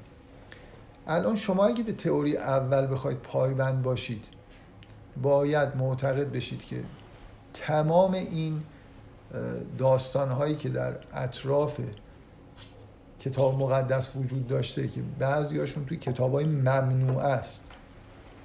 همه اینا به گوش پیغمبر در مکه رسیده. یعنی مثلا در مکه باید یه عده از این آدمای گنوستیک مثلا وجود داشته باشن. مال فلان فرقه که اون های کودکی عیسی رو قبول داشتن چون مسیحی ها اینا رو قبول ندارن. اینا رو جعلی می‌دونن. باید یه آدمایی وجود داشته باشن مربوط به اون فرقه ای که مثلا اون یکی کتاب وجود قبول داره. یهودیا از یهودیای به اسکولاری که خیلی مسلط باشن به متون تفسیری که یهودیا نوشتن. و از جمله نمی‌دونم داستان مثلا زلقرنین که در کتاب سریانی باید منتقل شده باشه.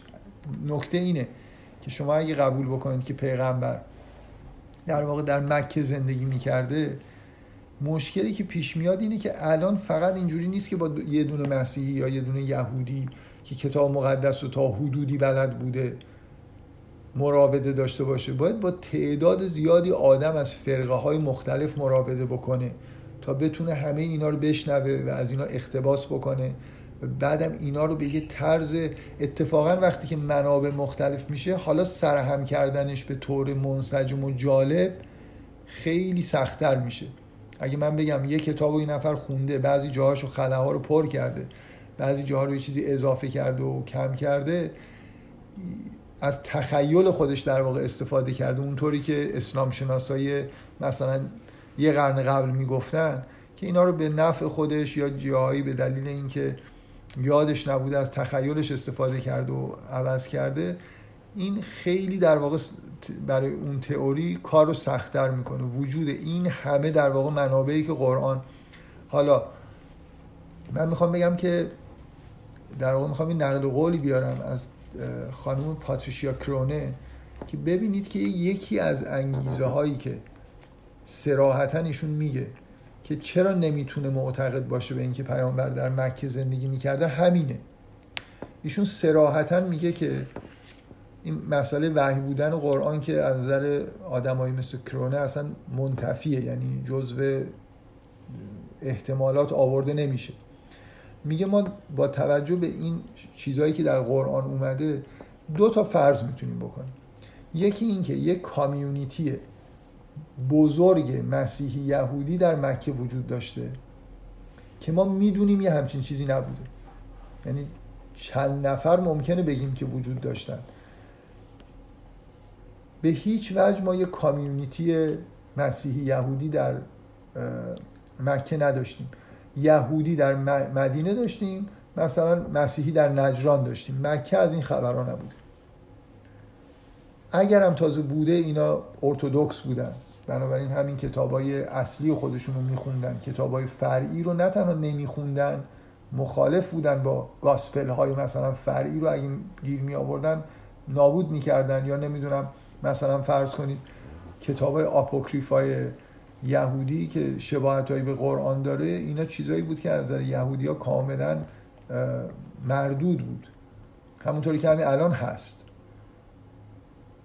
بنابراین ایشون میگه یا باید این فرض رو بکنیم که می‌دونیم اینجوری نیست یا باید قبول بکنیم که قرآن در محیطی بیرون مکه به وجود اومده در جایی که این سنت ها حضور داشتن. کجاها می‌تونه کاندید باشه؟ نزدیک های اورشلیم. مثلا در پترا. تاکیدشون اینه که پترا جاییه که بالاخره انواع و اقسام یهودی و مسیحی حتی این فرقه های کوچیک رفت و آمد داشتن. یکی از مراکز تمدن دینی در واقع اون دوران بوده. و تئوری که در واقع اینا ساختن اینه که در قرن دوم هجری عبدالملک مروان دستور داده. اونم نه یه نفر. یه گروهی قرآن رو تعریف بکنن داستاناشو مثلا و همه کل قرآن. و اینا رفتن. از تمام متون و سنت هایی که اطرافشون بوده چیزهایی رو وام گرفتن و داستان های قرآن رو ساختن. خب این من می‌خوام بگم گفتم می‌خوام پشت پرده یکی از پشت پرده ها رو بگم. یکی از مشکلاتی که قرار بود این مسئله به اصطلاح تئوری که تو هیگریزم اومده حل بکنه این شباهت هاست. چطور ممکنه قرآن؟ پیامبر کجا این چیزهای فرعی رو دیگه شنیده که بخواد سرهم بکنه؟ چیزی که به نظرشون می‌رسه اینه که اولا یه گروه باید این کارو بکنه. حتی از یه نفرم به راحتی بر نمیاد. شما همین الان هم چند نفر تو دنیا دارید همه این داستان رو خونده باشن خوب بلد باشن. برای یه آدمی که کتاب نمی‌تونسته بخونه فقط اورال ترادیشن میشنیده خیلی بعیده. بنابراین فرضشون اینه که یه گروه این کارو کردن. بنابراین باید توی یه مثلا جایی مثل دارالحکومه ای دستوری صادر شده باشه که یه عده جمع بشن این کارو بکنن. به منابع دسترسی داشتن و اینا رو سرهم کردن و یه چیزهای جدیدی در واقع ساختن و این نمی‌تونسته توی مکه اتفاق بیفته. بنابراین در زمانی که عبدالملک مروان اورشلیم رو گرفته و حکومت اسلامی اونجا در واقع مستقر شده می‌تونسته در حول و حوش پترا اتفاق بیفته و اصلا منشأ اسلام هم خود پیغمبرم از اول از اونجا در واقع سر در آورده که یه چیزهایی رو مثلا از اونجا گفته. این چیزی که تئوری که به نظر سرهم بندی شده می‌رسه و شما وقتی که یه تئوری خیلی عجیب میشنوید باید این احساس بهتون دست بده که یه داده خیلی عجیب و غیرقابل توجیهی وجود داشته که یه همچین تئوری رو ساختن. یکی از این داده های خیلی عجیب من در واقع موضوع این جلسه اینه که یکی از این داده های عجیبی که منجر به اون تئوری شد این بود. و اینو خانم کرونه سراحتا نقل میگه که نمی‌تونیم توجیه بکنیم که این ماجراها در مکه این کتاب در مکه تعریف شده باشه. حالا سوال من از خانم کرونه که فوت کرده اینه که تو مطمئنی که اون کامیونیتی وجود نداره. این تئوری هم که قطعا رد شده. یعنی الان هیچ آدمی خود خانم کرونم در ادامه حیاتش خیلی دیگه از این حرفا نزد. خب ایمان پیدا کردی به اینکه وحی بوده. گفتی دو تا فرض بیشتر نیست دیگه سراحتا گفتی یا این امکان نداره که در واقع اون یا یه کامیونیتی بزرگ اونجا وجود داشته که ما می‌دونیم نداشته یا هم این که یه همچین اتفاق افتاده که اونم الان می‌دونیم خودت هم می‌دونی که تا آخر عمرت فهمیدی که نبوده. باعث میشه که ایمان بیارن. من بحثی که می‌خوام شروع بکنم اینه که هیچ راهی وجود داره که خلاصه شما یه شواهدی ببینید و احساس بکنید که اینا به نفع در واقع تئوری در واقع وحی بودن قرآنه. بذارید من یه چیزی که ممکنه بعضی تو ذهنشون بیاد رو بگم. اونم اینه که بالاخره تو هر جایی حالا در صحرای عربستان هم یه oral tradition هایی وجود داره. این قطعیه که این چیزهایی که در قرآن اومده در oral tradition عربی وجود نداشته. به غیر از ذوالقرنین به نظر میاد ذوالقرنین شناخته شده بوده. ولی داستانهای پیامبران رو اعراب نمی‌دونستن. و نقل نمی‌کردن. یعنی ما, ما اطلاع داریم از اساطیر عربی که قبل از پیامبر وجود داشته. بنابراین احتمالی نمیشه داد. ممکنه یه نفر احتمال سومی بده که آقا اونجا این داستان ها بالاخره همینجوری در طول زمان اومده بود. اعراب هم می نشستن مثلا. اعراب بیشتر شعر می‌گفتن. داستانشون هم شبیه این داستان ها نبود. اینا همه براشون جدید بود. در حال اینجا یه مشکلی وجود داره. من نکته ای که می‌خواستم در تکمیل جلسه قبل بگم اینه که یکی از پایه های در واقع اون تئوری اینکه قرآن رو عبدالملک مروان گفته و اینا یه چیز غیر قابل توجیه عجیب و غریبی هست که اینجوری توجیه می‌شد. یعنی اگه یه نفر بگه که عبدالملک مروان یه گروهی رو در مثلا حوالی اورشلیم معمور کرده به ساختن قرآن این مسئله این شکلی در واقع پیش میره که خب اینا رفتن با صدها نفر صحبت کردن متون مختلف و باسواد بودن خوندن و یه چیزهایی سرهم کردن خیلی هم ادیب بودن با استعداد بودن و تونستن داستانهای خوبی سرهم بکنن. توجیه میشه دیگه بالاخره. تئوری حالا در زمان خود خانم کرونه اینا که رد شد ولی بعدا این نسخه جدیدی که تو سالهای اخیر در مورد قرآن پیش اومده که اصلا کلا مسئله متأخر بودن قرآن منتفیه. یعنی ما می‌دونیم که نسخه ها قبل از عبدالملک مروان وجود داشتن و این حرف. بگذاریم من خواستم به این موضوع اشاره بکنم و از اینجا یه بحثی رو باز بکنم که امیدوارم این بحث خودش مستقلا جالب باشه براتون. اونم همین چیزیه که آخرش در واقع میگم که چه جوری میشه یه آدمی که ایمان نداره ایمان بیاره. یعنی من سوالم اینه که شواهدی میشه ارائه کرد به یه آدمی که ایمان نداره که بگه که مثلا من ایمان میارم. بذارید من این مثال بزنم که برای خود من جالبه. این یکی از ماجراهای ذکر شده در کتابهای مقدس هم مسلمان ها هم یهودی ها و مسیحی ها که خیلی از لحاظ علمی و اینا همیشه زیر در واقع ضرب بوده که این دیگه چه داستان مثلا اساطیری عجیب و غریبی که شما بهش ایمان دارید. مخصوصا به اون شکلی که در تورات اومده داستان طوفان نوح یا سیل نوح.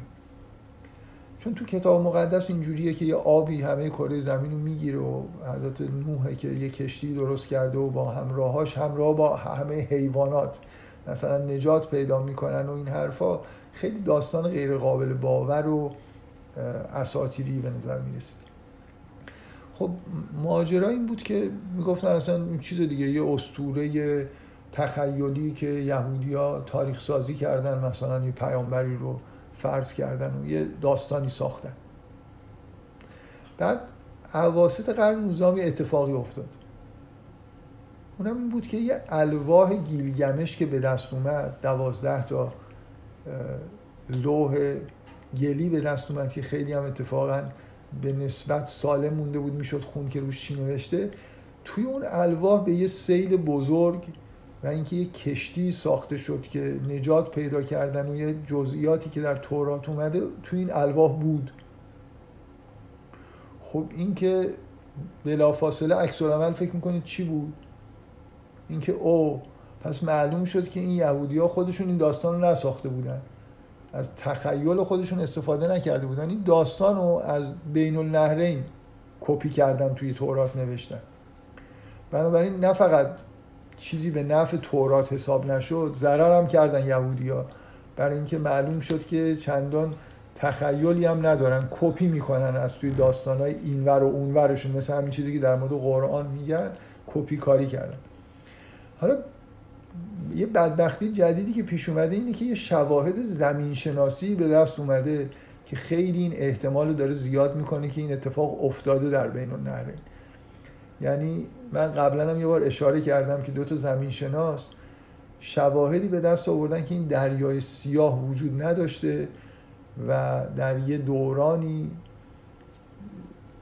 یه بخشی از در واقع کناره دریای مدیترانه مثل اینکه شکسته و آب دریای مدیترانه سرریز کرده توی یه دشت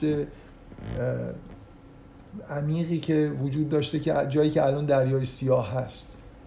و ماجرای سیل نوح که در اون داستان بین النهرین آمده اینه. یه همچین اتفاقی افتاده. حالا من واقعا من گاهی سوالم اینه. اگه یه کشتی هم پیدا بشه که نشون بده که این جایی که این اتفاق اگه ثابت بشه الان گود برداری کردن نمونه برداری کردن از کف دریای سیاه شواهدی پیدا کردن که اینجا خشکی بوده. خیلی وقت نیست که دریاست. و الی آخر.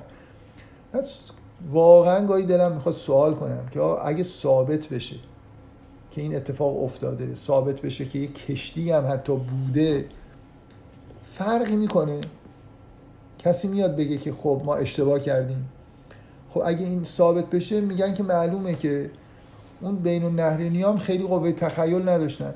یه واقعی رو برداشتن و به صورت تاریخ تخیلی نوشتن. اصلا آب از آب تکون نمی‌خوره می‌دونید؟ شما یه جایی که به یه تئوری دیگه ایراد می‌گیرید وقتی ارزش داره که اگه یه چیزی برخلاف اون که شما میگید به دست اومد بگید من اشتباه کردم. اگه هر فکت و واقعیتی که کشف بشه همیشه به نفع شما باشه یعنی این حالت به اصطلاح خیلی بامزه است که ایتئیستا مذهبی ها رو متهم می‌کنن که شما یه جور نسبت به واقعیت کرختید یعنی هر اتفاقی که میفته هر چیزی که کشف میشه تکون نمی‌خورید. مراجعه می‌کنید به ایمانتون. میگید که ما ایمان داریم حالا مهم نیست این. در تمام طول تاریخ ایتیستا همیشه نسبت به واقعیت هایی که کشف شده همین حالت رو داشتن. یعنی همیشه یه جوری توجیهاتی آوردن که همه چیز با عقایدشون در واقع سازگاره. چون از یه مسئله تاریخی شروع کردم این مثال اولی هم که زدم از این حالت کرختی مثال تاریخی بود. حالا می‌خوام چند تا مثال به اصطلاح علمی بزنم. من امروز صبح یاد این جمله وودی آلن افتادم که میگه که توی یکی از این وودی آلن ایتیسته توی یکی از فیلماش فیلم عشق و مرگ یه آدمیه که ایمان نداره شک داره. میگه یه جایی میگه که چی می‌شد اگه من یه بوته شعلهور می‌دیدم مثل حضرت موسی. یا لاقل می‌دیدم که این دایی من یه, یه چکی رو پرداخت کنه. یعنی دو تا معجزه ای که ممکنه ایشون ایمان بیاره کمدین دیگه. دو تا معجزه یکی اینه. یه مثل موسی بوته شعلهور ببینه یا دا... همیشه واقعا دلم می‌خواد که از یه ایتیست بپرسم تو چی ببینی ایمان پیدا می‌کنی؟ یه فرشته شب بیاد مثلا بهت بگه که دستتو بگیره ببره یه بوته شعله نشون بده ایمان پیدا می‌کنی؟ یه آدمی که ایمان نداره یه چیزایی رو باید خوب تعیین بکنه. بگه من این حقایق علمی مثلا اگه کشف بشه ایمان میارم. اگه نه همینجوری میمونم. من می‌خوام یه همین بوته شعله رو یه فرض کنید که همین اتفاقی که برای الواح گیلگمش افتاد بیفته. یه آثاری از یه بوته که در مصر مثلا پیدا بشه در چه می‌دونم که همون جایی که این اتفاق افتاده در حوالی مصر و کنعان و اینا یه کوهی پیدا بشه که یه معلوم بشه که حدود همون زمانهایی که حضرت موسی از اونجا رد شده با آزمایش رادیو کربن بفهمیم که اینجا یه بوته شعله‌وری بوده. بعد نعلینای حضرت موسی هم بقایاش اونجا پیدا بشه. یه آثار فسیل شده یه ماری هم که اونجا راه رفته پیدا بشه قطعا ثابت بشه که همچین چه اتفاقی میفته به نظر شما؟ خب میگن که او پس این حضرت موسی بنده خدا دوچاره اصلا اینا دروغ نبود دوچار یه توهماتی واقعا یعنی یه بوته شعله‌ور اینجا دید. دوچار توهم شد نعلین خودش رو هم واقعا در آورد. یه ماری هم از اونجا رد شد این فکر کرد اساش تبدیل به مار شده. پس ماجرا این بوده که یه چیزای اتفاق افتاد که این داستان ها رو ساختن. مثل همین ماجرای گیلگمش. یعنی میان بگن که خب پس معلوم شد که مثلا خدایی وجود داره وحی وجود داره. همینو یکی بیاد بگه. من دوست دارم یه ایتیستی بیاد بگه آقا اگه آثار بوته شعله بر اون طرف رو پیدا کردی به چند هزار سال قبل من ایمان میارم. یه چیزی باید از طرف ایتیستا اونا به مذهبی ها ایراد می‌گیرن که هیچ جوری نمیشه شما رو از ایمانتون برگردون. به نظر من بدتر خودشونن که هیچ جوری نمیشه از ایمانشون برگردن. بذارید من یه سری مثال علمی بزنم. که همین حالت کرختی نسبت به واقعیت رو ببینید که هر چیزی پیدا بشه همونی که اونا می‌خواستن. در واقع اوضاع بدتر میشه بهتر نمیشه. یه مثال خیلی خوبش اینه که تمام ایتیسم تا قرن 19 هم اساسش از نظر علمی این بوده که فضا و زمان نامتناهی.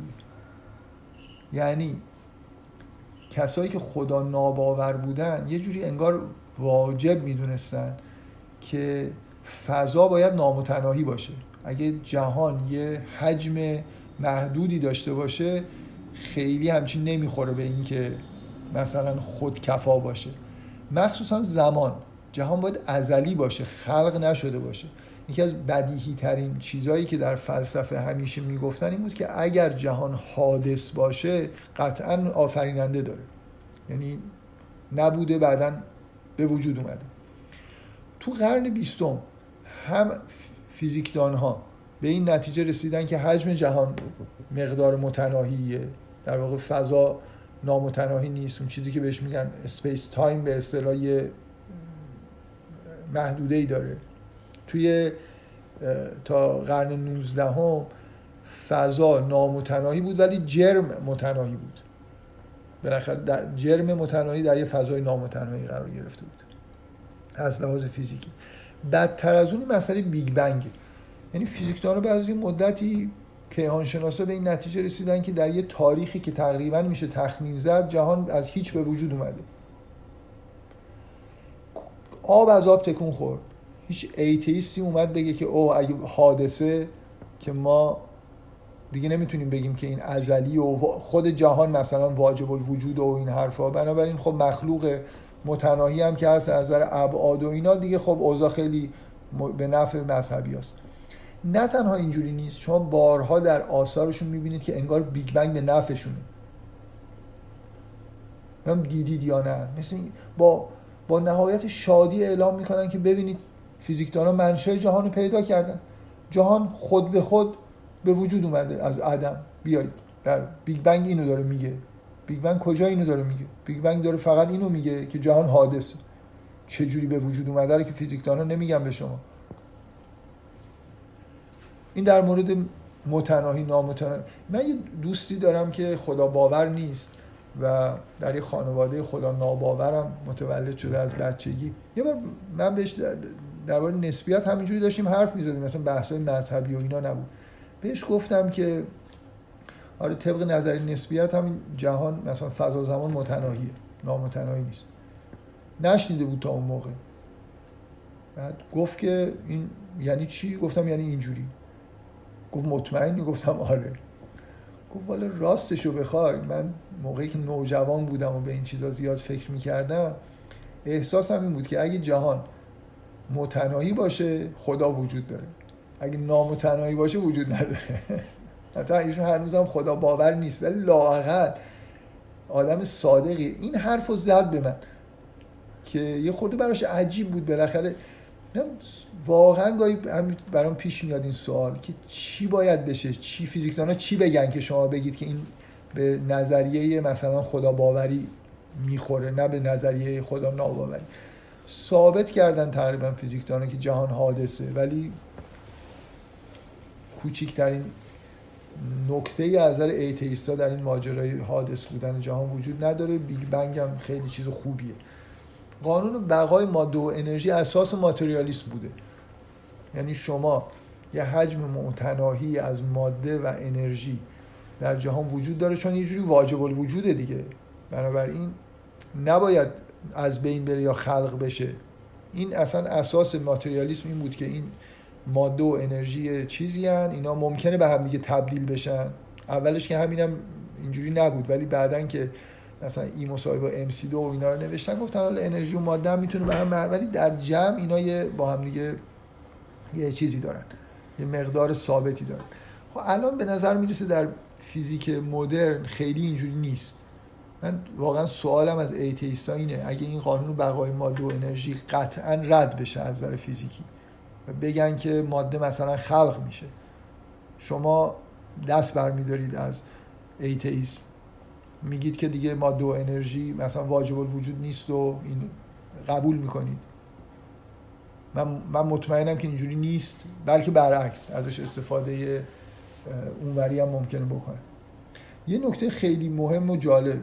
مثلا در مورد قانون تمام تمام ایتیسم در قرن 19 هم قطعا اینجوریه که ببینید که تمام پدیده های طبیعی علت طبیعی دارن. یه حالت به اصطلاح دترمینیستیک داره جهان. همه چیز علتاش در واقع علت های مادی. بعد توی قرن بیستم این علیت به نظر میاد که نقض شده.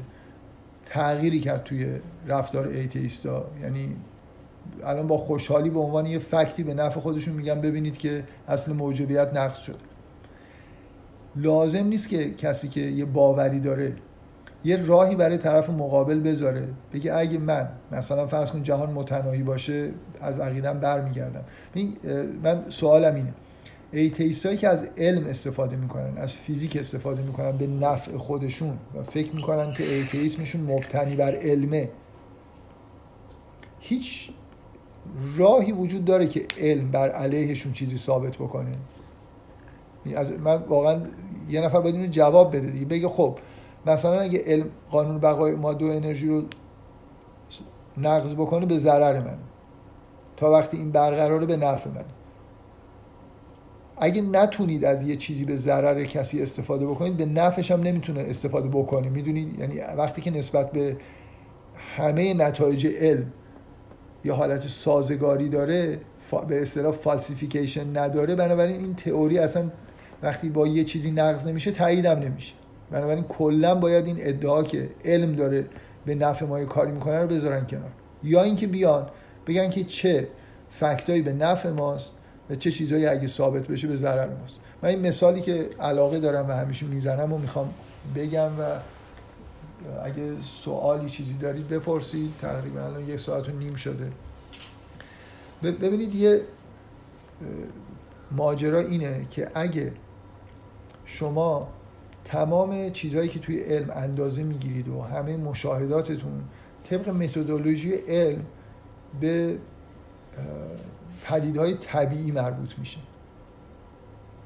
حالا چه یعنی ما یه متدولوژی توی علم فیزیک در در ساینس به طور کلی داریم که پدیده های فیزیکی رو باید براشون توجیه های فیزیکی بیارید. کسی حق نداره از ماورای طبیعت توی تئوری خودش استفاده بکنه. من یه بار این موضوع رو داشتم می‌گفتم مثلا مثالی که زدم گفتم این یه نفر نمی‌تونه اگه آزمایشی ترتیب داده شد که تئوریشو نقض می‌کنه بیاد بگه مثلا اینجا اجنه اومدن دخالت کردن و این آزمایش نتیجهشونی که من می‌خواستم نشد.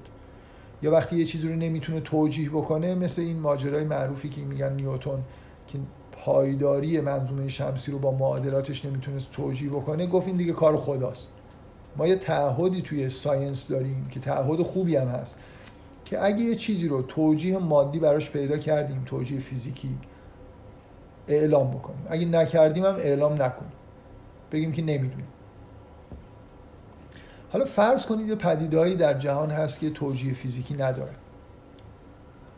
آیا از علم میشه به این نتیجه رسید که یه چیزی در جهان هست که توجیه فیزیکی نداره؟ خب اگه یه چیزی چیزایی باشه این متدولوژی ساینس اینه. اگه یه چیزایی باشه من توجیه فیزیکی براش پیدا بکنم اعلام می‌کنم. اگه نکنم هم خب اعلام نمی‌کنم. نمیگم که وجود نداره. برای آیندگان باقی می‌ذارم. یعنی اگه الان مثلا فرض کنید منشأ جهان در بیگ بنگ معلوم نیست اینکه فیزیکدانان نمیگن که اونجا مثلا چه اتفاق افتاده نمی‌تونن بگن خب میگن که بعدا میگیم. یعنی اگه اگه پرسشایی بدون پاسخ باشه مطمئنا نتیجهش این نیست که اونجا ماورای طبیعتی وجود داره. نتیجهش اینه که ما نمی‌دونیم و داریم تحقیق می‌کنیم. شما نمی‌تونید به دانشمندا بگید که آقا مثلا فلان مسئله ای که به نظر میاد توجیه طبیعی نداره رو پنجاه سال وقت دارید. اگه پیدا کردید پیدا کردید. اگه نباید ایمان بیارید. که خیلی توهین آمیزه دانشمندای محترم دارن کار می‌کنن. ممکنه 100 سال 200 سال هزار سال دیگه هم پیدا نکنن. شما باید صبر کنید تا پیدا کنن. بنابراین علم نمی‌تونه به نظر می‌رسه که علم نمی‌تونه کاری انجام بده که به ضرر ایتیستا باشه. برای خاطر اینکه متدولوژیش اینه که من یا پیدا می‌کنم اعلام می‌کنم یا هم پیدا نمی‌کنم کار می‌کنم روش.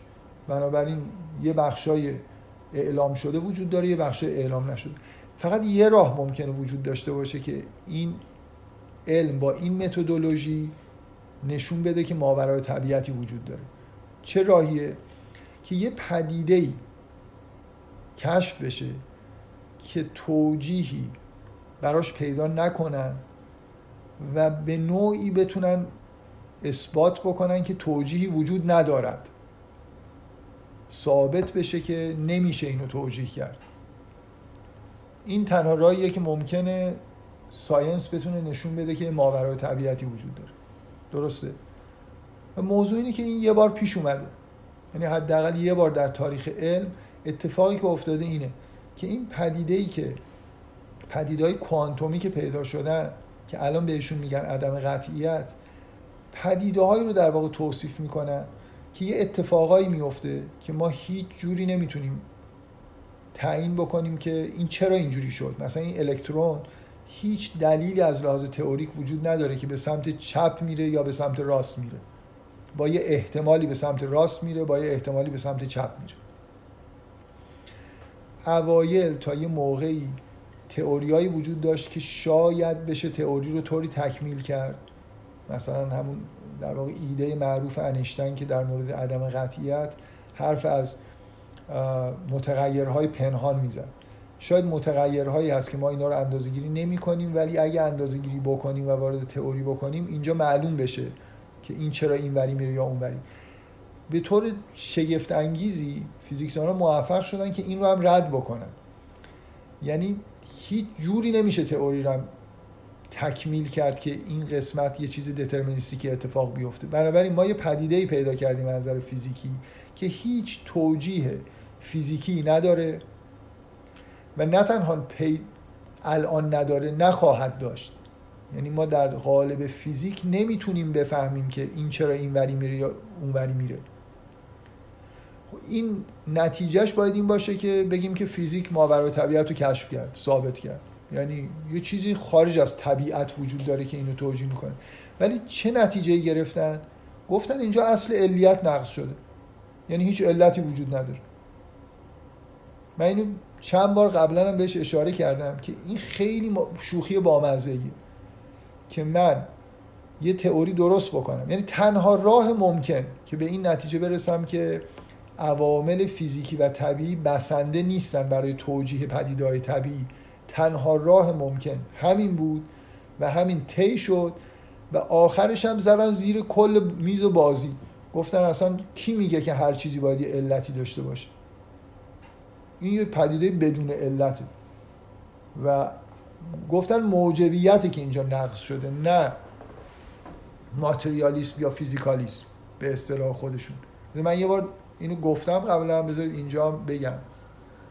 من, من الان حرفایی که دارم می‌زنم و آخرش میگم که به نظر منم توجیه هایی که همچنان می‌تونه وجود داشته باشه راش بازه. بذارید این حرف در واقع می‌خوام این کرختی رو بهتون نشون بدم که هر چی بشه فرقی نمی‌کنه. ببین مفروضات ما چه متدولوژیک چه اونتولوژیک در هر شاخه از علم یه سلسله مراتبی داره. مثلا در مورد فیزیک و همه علم یه فرض که خیلی خیلی اساسی اینه که دنبال علت پدیده های طبیعی میگردیم. اگه از اولش فکر می‌کردیم که ممکنه یه چیزهایی اصلا علت نداشته باشه که اینقدر دم...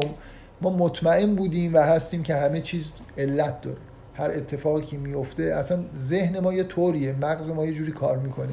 نمی‌تونیم تصور بکنیم که یه اتفاقی بیفته بدون که علتی داشته باشه. بعدا فرض کنید از نیوتون به بعد کم کم یه فرض متدولوژیکی به علم اضافه شد که آقا فقط در محدوده پدیدهای فیزیکی دنبال علت بگردید و اعلام بکنید. اگه پیدا نکردید اعلام نکنید. مثل نیوتون نگید که اینجا دست خدا در کار بوده. این یه فرض متدولوژیک بود و هست. یعنی scientist ها که نمیگن که خدا وجود نداره یا ماورای طبیعت وجود نداره. scientist ها میگن ما پدیده‌های طبیعی رو به طور طبیعی توجیه می‌کنیم و اگه پیدا نکردیم هم چیزی نمیگیم. مثل یه تعهد کاریه که ما داریم. من خودم اگه کار علمی دارم می‌کنم که نمیام حرف از ماورای طبیعت وسط مثلا مقاله فیزیکی یا نمی‌دونم بیوانفورماتیک بزنم. نباید این کارو بکنیم این یه فرض متدولوژیک. از نظر سلسله مراتب خیلی واضحه که این دومیه متأخره. یعنی توی سطح پایینتری قرار داره. یعنی من میگم که فرض اصلی اینه که دنبال علت میگردم. بعد در یه مرتبه پایینتری میگم آقا به طور متدولوژیک دنبال علتهای قابل بیان به صورت طبیعی و قابل اندازهگیری حتی بگردید. درسته؟ حالا اگه یه مشکلی پیش اومد که لازمه یه فرض رو کنار بذارم از فرضای پایینتر باید شروع بکنم کنار بذارم. نه برم اون اصل قله به اصطلاح حرم سلسله مراتب خودم ریشه کل در واقع علم و علت پیدا کردن و اینا رو بزنم. کرختی یعنی این که من اصلا نمی‌خوام. بذارید من حرفمون که تموم کردم میگم که اینجا راه های دیگه هم باز بود. می‌تونستن این کارو بکنن. کرختی یعنی همین. یعنی من هر جوری شده می‌خوام این فرض متدولوژیک رو به صورت اونتولوژیک در بیارم. یعنی بگم ماورا طبیعت نیست. یعنی یه آدمی که نمی‌خواد قبول بکنه حاضر اصل علیت رو بذاره کنار ولی قبول نکنه که یه جایی یه چیزی هست که علت مادی نداره. حالا چیزی که من می‌خوام بگم اینه که اصلا فرضای متدولوژیک و اونتولوژیک دیگه ای هم بود که می‌شد نقض کرد. یعنی این خیلی ابلهانه بود که بریم سراغ علیت. مثلا فرض کنید یکی از فرضای متدولوژیک ساینس اینه که ما همه چیز رو تو قالب ریاضیات می‌تونیم براش فرمول بنویسیم. خب بعضی ها ممکن اینو قبول نداشته باشن. از کجا معلومه که قوانین طبیعی ریاضی هستن؟ می‌شد اینو گذاشت کنار. بگیم آقا مثلا تا وقتی که قوانین ریاضی هن ما نمی‌تونیم توجیه پیدا بکنیم. من می‌تونم ده تا مورد بگم که مورد اصلیش به نظر من اینه که اصلا تئوری کوانتوم غلط. مثلا تئوری کوانتوم ممکنه اشتباه باشه. بعضی از اندازه‌گیری های ما ممکنه اشتباه باشه. منتها یه آدمی که خودش این تئوری رو داده چیزی که دلش نمی‌خواد اینه که از یه همچین چیزی به یه همچین نتیجه برسیم تئوریشو بذاریم کنار. به هر حال میشه یه مجموعه ای از فرضها در واقع نقض کرد. که کار به اینجا نرسه که به علیت برسیم. اون چیزی که می‌تونست نقض بشه اینه که و بعضی این اعتقادو دارن که این پدیده های کوانتومی مشاهده شده نشان دهنده اینه که در واقع همونطوری که غیر همونطوری که آدمای معتقد به ماورای طبیعت می‌گفتن پدیدهای طبیعی در قالب طبیعی همشون قابل توجیه نیستن. امکان اینکه این شکلی در واقع توجیه بکنیم وجود داره هنوز هم وجود داره. من این مثال رو زدم برای اینکه ببینید که اگه تنها راه ممکنم طی بشه برای اینکه به همچین نتیجه برسیم نمیپذیرم. و نتیجه این حرفا از نظر من اینه که شما به هیچ وجه من چیزی که از روز اول گفتم به هیچ وجه نباید با یه atheist وارد بحث بشید مگر اینکه عقاید خودش رو درباره جهان بیان بکنه. حداقل راههایی رو به ما نشون بده که چی ممکنه باعث بشه که دست از عقیده خودش برداره. اگه atheist ها آدمایی هستن که نسبت به هر واقعیتی که کشف بشه هر نوع استدلالی که شما بیارید کاملا کرختن و جا خالی میدن دیگه چه جای بحثیه. یعنی خب بگن آقا ما یه چیزی مثل نمی‌خوایم قبول بکنیم شما هم هرچی بگید ما یه چیز دیگه میاریم. الوای گیلگمش کشف بشه یه چیزی میگیم. نمی‌دونم بوته شعلهور پیدا بکنید نعلین حضرت موسی اونجا افتاده باشه. آزمایش رادیو کربن هم بگیریم ببینیم این دقیقا مال سه هزار سال قبل مثلا همون شبش هم بفهمیم که چه شبی بود از اونجا رد می شده باز بگیم که خب مثلا حضرت موسی بنده خدا اینجا نعلینش هم اینقدر دچار توهم شد که نعلینش هم کند و رفت. خب این اینجور بحث کردن با یه آدمی که اینجوری برخورد می‌کنه به نظر من واقعا اینو جدی میگم دارم یه چیزی می‌نویسم توش می‌خوام این پیشنهاد بذارم که همه مناظرات به طور کلی با ایتیسا تعطیل بشه. مگر اینکه بیان یه جایی یه سایتی بزنن بگن که به چی اعتقاد دارن و چجوری میشه اعتقاداتشون رو نقض کرد. و الا تا وقتی که به هیچی اعتقاد ندارن. عدم اعتقادشون هم قابل نقض نیست. یعنی از علم و از هر جایی یه شواهدی بیارید. نه. مثل همین میگم ماجرایی که تو این جلسه گفتم. اینکه این شباهت ها و تفاوت هایی که در واقع قرآن با داستان قبل داره از نظر تاریخی این چجوری توجیه میشه؟ بالاخره اگه شباهت ها زیاد باشه یه چیزی در واقع میگن. اگه اختلاف زیاد باشه یه چیز دیگه میگن.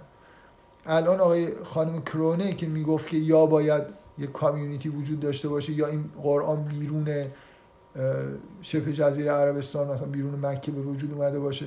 قرآن که خب این نسخه های جدید نشون میده که خیلی در واقع مربوط به قرن دوم نیست. مربوط به قرن اوله بعدم که تو مکه بودنش تقریبا کسی دیگه در شک نداره. اون کامیونیتی هم که اونجا وجود نداشته. حالا کسی میاد بگی خب پس ما اشتباه کردیم. اون فرض سومی که نگفتیم که ممکنه اینا وحی باشه بالاخره. یه احتمال بدیم حداقل اینا وحی باشه. کوچکترین عکس این شکلی شما توی این مجموعه افرادی که ایمان ندارن ندیدید و نخواهید دید. برای اینکه به نظر می‌رسه که عدم ایمانشون یه چیزیه که از قبل در واقع فرض شده و مبتنی بر فکت و تئوری و این حرفا نیست. و نکته خیلی جالب اینه که طرف مقابل مدام متهم می‌کنن که شمایید که دست از ایمان خودتون بر نمیدارید. من فعلا فکر می‌کنم برای این جلسه کافیه. اگه سوالی هست حالا میشه صداها رو این آخر وصل کرد و سوال بپرسن. خب یه سوال حضوری. افراد حضوری چیز دارن اولویت دارن. ببخشید من اگه برعکسش بکنم اینو من به عنوان atheist از شما خب. پرسم من شما چی رو ثابت کنم شما از ایمانتون دست برمیدارید؟ مثلا اگه من مثال مضحکانه بگم من ثابت کنم اگه یه آدمی رو توی آتیش بندازیم به هیچ وجه سالم بیرون نمیاد شما ایمانتون از قرآن دست برمیدارید؟ دقیقا اینجوریه که آره یعنی من شخصا میگم که اگه تناقضی در قرآن ببینم ایمانم از بین میره. اگه ممکنه مثلا یه مقدار صبر بکنم ببینم که تناقض درست فهمیدم یا نه.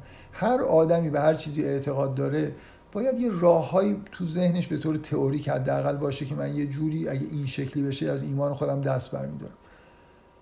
از قطعا ایمان به خدا ایمان فلسفیه بنابراین باید شواهد فلسفی و استدلالای فلسفی نقضش بکنه. خیلی مر... ایمان به قرآن مثلا ایمان... قطعا اینجوریه. یعنی ایمان به قرآن. تا وقتی معتبره که من تناقض پیدا نکردم نمی‌دونم. اگه مثلا میگم اگه ثابت بکنه یه نفر که قرآن در قرن دوم هجری به وجود اومد و خب بالاخره مربوط به پیغمبر نبوده اینا فکتای بر علیه قرآنه شما اتفاقا به نظر من خیلی خوب اینو می‌تونید ببینید که مذهبی ها کرختی کمتری دارن. اینقدر سعی می‌کنن جواب بدن. یعنی وقتی کرختی یعنی که من هر چی بشه بگم که فرق نمی‌کنه. وقتی می‌بینید در مقابل شواهد تاریخی بحث‌های فلسفی علمی مدام مذهبی ها در حال جوابگویی هستن نشون میده که یه چیزهایی هست که به ایمانشون ممکنه خلل وارد بکنه. ایتیسمه که اصلا به چیزی اعلام نمی‌کنه به عنوان ایمان. فقط عدم ایمان به یه چیزیه که همون عدم ایمانش هم در واقع حالت کرختی داره. یعنی راهی برای اینکه عدم ایمان از بین برن باز نیست. برای همین هیچ ایتیستی به هیچ چیزی جواب نمیده. کاملا هم اینطوری نشستن فقط سوال می‌کنن. تو موضع در واقع حمله کردنن و آدم های مذهبی بله خب شما به یه آدم مسیحی ثابت بکنید اصلا عیسی وجود نداشت. بحث خب اینا به دست و پا میفتن که بگم وجود داشت. برای اینکه براشون ایمانشون نقض میشه. اگه مذهبی ها اصولا هزاران هزار چیز میگن که اگه نقض بشه به ایمانشون لطمه می‌خوره. ایتیسا هیچی نمیگن یه چیز میگن. مثلا به طور کلی میگن که پدیده های طبیعی توجیه طبیعی داره. بعد همین هم قابل نقض نیست. یعنی شما هر چی بگید چیزی ج... ج... دیدی تاله ایتیسی جواب بگه. معمولا کسی جوابگو نیست فقط سوال کنندن. و برای همین میگم مناظرات متوقف بشه. میگم یه سایت باید باشه سایت رسمی ایتیستا حالا هر چند تا فرقه که هستن مثل مذهبی بیان بگن و راه باز بذارن. بگن آقا اینجور استدلال بکنید. این پدیده طبیعی متناهی باشه من ایمان میارم. تو قرن 19 هم اگه این سایت رو می‌زدیم احتمالا اونجا قید می‌شد که اگه جهان متناهی باشه از زمان و مکان ما ایمان میاریم. اگه یه پدیده کشف بشه که توجیه نداشته باشه ما ایمان میاریم. ولی وقتی که نیست هیچ چیز اعلام شده نیست. ایمان ها همینجوری در واقع همه همه فکت ها یه جوری میرن تو هم. یعنی شما در واقع میگین که ایمپلیسیتلی هر ایمانی که شما به قرآن یا اینا همه قابل خدشه دار شدن. صد درصد بله. اگه نباشه به نظر من اون ایمان در واقع معلومه که تقلیدی به دست اومده یا از روی میل به ببینید یه بار اینی که یه, یه عارفی رو در نظر بگیرید که اصلا با خدا ارتباط مستقیم داره. خب این حالا شما بگید با یه شواهد اگه من, می‌خوام بگم من برای ایمان خودم یه شواهد قوی دارم. بله. خب اگه شواهدی به همون قدرت بر علیهش پیدا بشه این باید نقض بشه. مثلا من الان قرآن رو به هزار دلیل فکر می‌کنم. حالا فرض کن یه آیهش رو نمی‌فهمم. به هزار دلیل فکر می‌کنم شواهدی دارم که این معجزه الهی. خب. حالا اگه یه آیه رو نفهمم خب می‌تونم اینو بذارم پس ذهنم بگم که این یه دونه اصلا شاید تحریف شده است. شاید آره من من همین می‌خوام بگم. نکته اینه نکته اینه که من شواهدم با چیزایی که به اصطلاح نقض می‌کنه باید در یه تعادلی باشه. تعادل به این معنا شواهد باید خیلی قوی تر باشن برای ایمان من. تا چیزایی که نقض می‌کنه. همیشه یه چیزایی ممکنه پیش بیاد که شک برانگیزه. این بحثی که قبلا هم کردم دیگه. ما می‌تونیم یه ظرفی داشته باشیم در یه حدی. بعضی از ایرادا رو اصلا فکر نکنیم حتی بهشون. آره ولی نه قبول دارین شما. الان مثلا من اگه بیام ثابت کنم برای شما مانی ایتیز که امکان نداره از نظر علمی از نظر فیزیکی آدم بندازیم تو آتیش و زنده بیاد بیرون شما هم مثل اون ایتیستا میاد میگه خب شاید پس این آیه رو ما خوب نمی‌فهمیم شاید یه معنی یعنی شما بله. نوعی منظورم یه آدم مؤمن خب؟ شما, شما یعنی ایمانتون از دست نمیدین. ایمانم ولی اگه به طور مداوم این اتفاق بیفته ایمانم از دست میدن. یعنی تعداد آیه ها زیاد بشه تعداد فکتا بر علیه ایمان من زیاد بشه از دست میدم دیگه بالاخره. تمام اون چیزهایی که فکر می‌کنم درست غلط از آب در بیاد قطعا ایمانم از دست پس ما هم یعنی یه جای مشخصی به عنوان مؤمنی نداریم که بگیم آقا اگه این چند تا چیز مثلا اگه نقض بشن من ایمانم از دست میدم ولی هزار تا چیز داریم که میشه بهشون حمله کرد. این قبول دارم بله. اگه اگه مسیح وجود نداشته ایمان مسیح ها نقض میشه. کلا. بله. من می‌تونم خیلی چیزا بگم. که هر کدومش نقض بشه ایمان مسیحی ها نقض بشه. یعنی من می‌خوام بگم این که شما میگین عدم ایمان به ایتیستا در واقع اونم عدم ایمان نیست. ایمان به یه چیز دیگه ایه به نظر من. خب در... و اون... همینه اینو بپذیرن. من, بله. من حرفم همینه. موضوعی که اونا طرف مقابل متهم می‌کنن که شما بلیف بدون شواهد دارید. بله. شما من می‌خوام بگم اونا بدترن. این موضوع سخنرانی من از لحاظ تئوری اینه. که شما ببینید که اونا نسبت به هر نوع فکت و چیزی عکس العملشون اینه که یه بله. توجیه می‌کنن. بدتر از مذهبی ها. اصلا مذهبی ها لاقل راههایی برای نقض عقایدشون بازه. شما واقعا ثابت کنید که مسیح وجود نداشته. خب این مسیحیتی باقی نمیمونه. ثابت کنید که قرآن در قرن هفتم مثلا هجری نوشته شده. مثلا خب دیگه پیغمبری نمیمونه وحی نمیمونه. آره ولی یه چیز بزرگه مثلا اون الکترون که میگین معلوم نیست. خب. خب اونم شاید مثلا یه atheist بگه خب این یه چیز کوچیکیه من می‌ذارم تو اون ظرف چیزایی بذاره بگه اشکال نداره بذاره. آره. بیاد بگه که آقا این نگه که موجبیت نقض شد نگه به نفع من اینو قبول Big بله.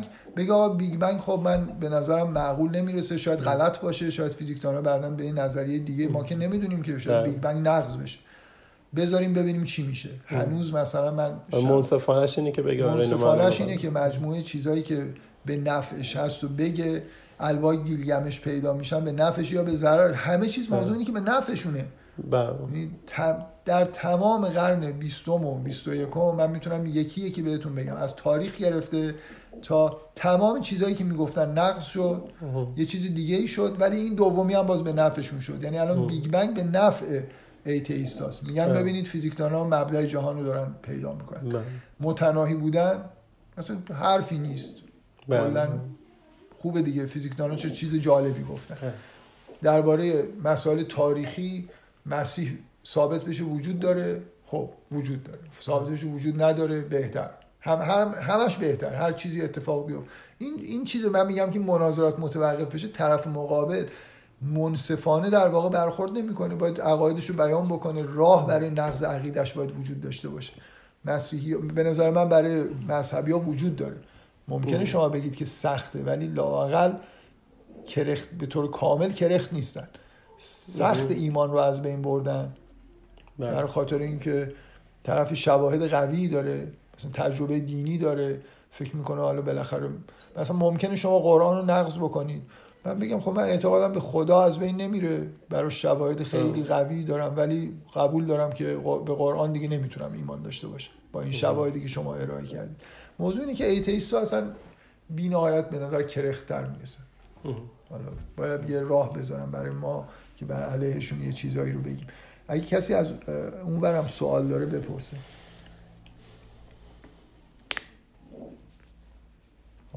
صداها باز هست کسی سوالی داره. اگه نه بگید سوال نداریم جلسه رو تموم سلام. سلام.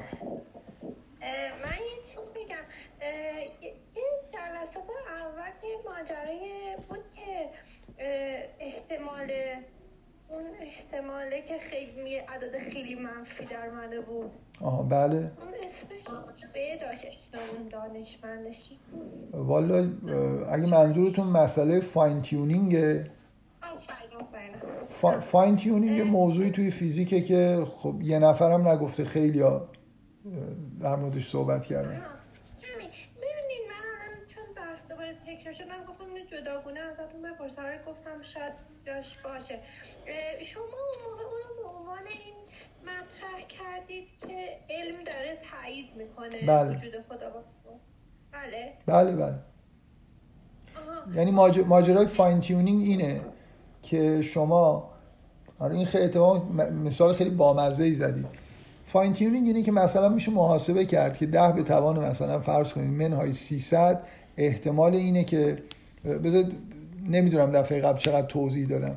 ماجرا کلا اینه که این تئوری های موجود فیزیکی رو فرض کنید که الان چیزایی که فیزیکدانا باش کار می‌کنن یعنی کوانتوم و نسبیت و اینا رو همه رو در نظر بگیرید. یه سری ثوابت وجود داره که از لحاظ نظری یه جوری مستقل از هم دیگه هستن. مثلا ثابت پلانک وجود داره ثابت کهکشانی وجود داره و یه سری ثوابت. اینا چیزی که نشون دادن فیزیکدانان اینه که هر کدومشون یه ذره اگه غیر اینی که هستن می بودن جهان اصلا تشکیل نمی‌شد. یعنی نه اصلا کرات تشکیل نمی شدن چه برسه بخواد حیاتی به وجود بیاد.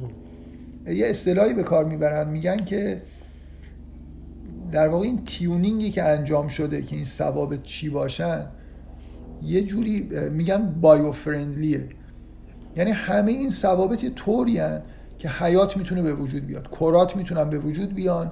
بعدا بازم می‌تونست کرات به وجود بیاد ولی حیات نتونه. مثلا دما از یه حدی بالاتر باشه حیات نتونه به وجود بیاد.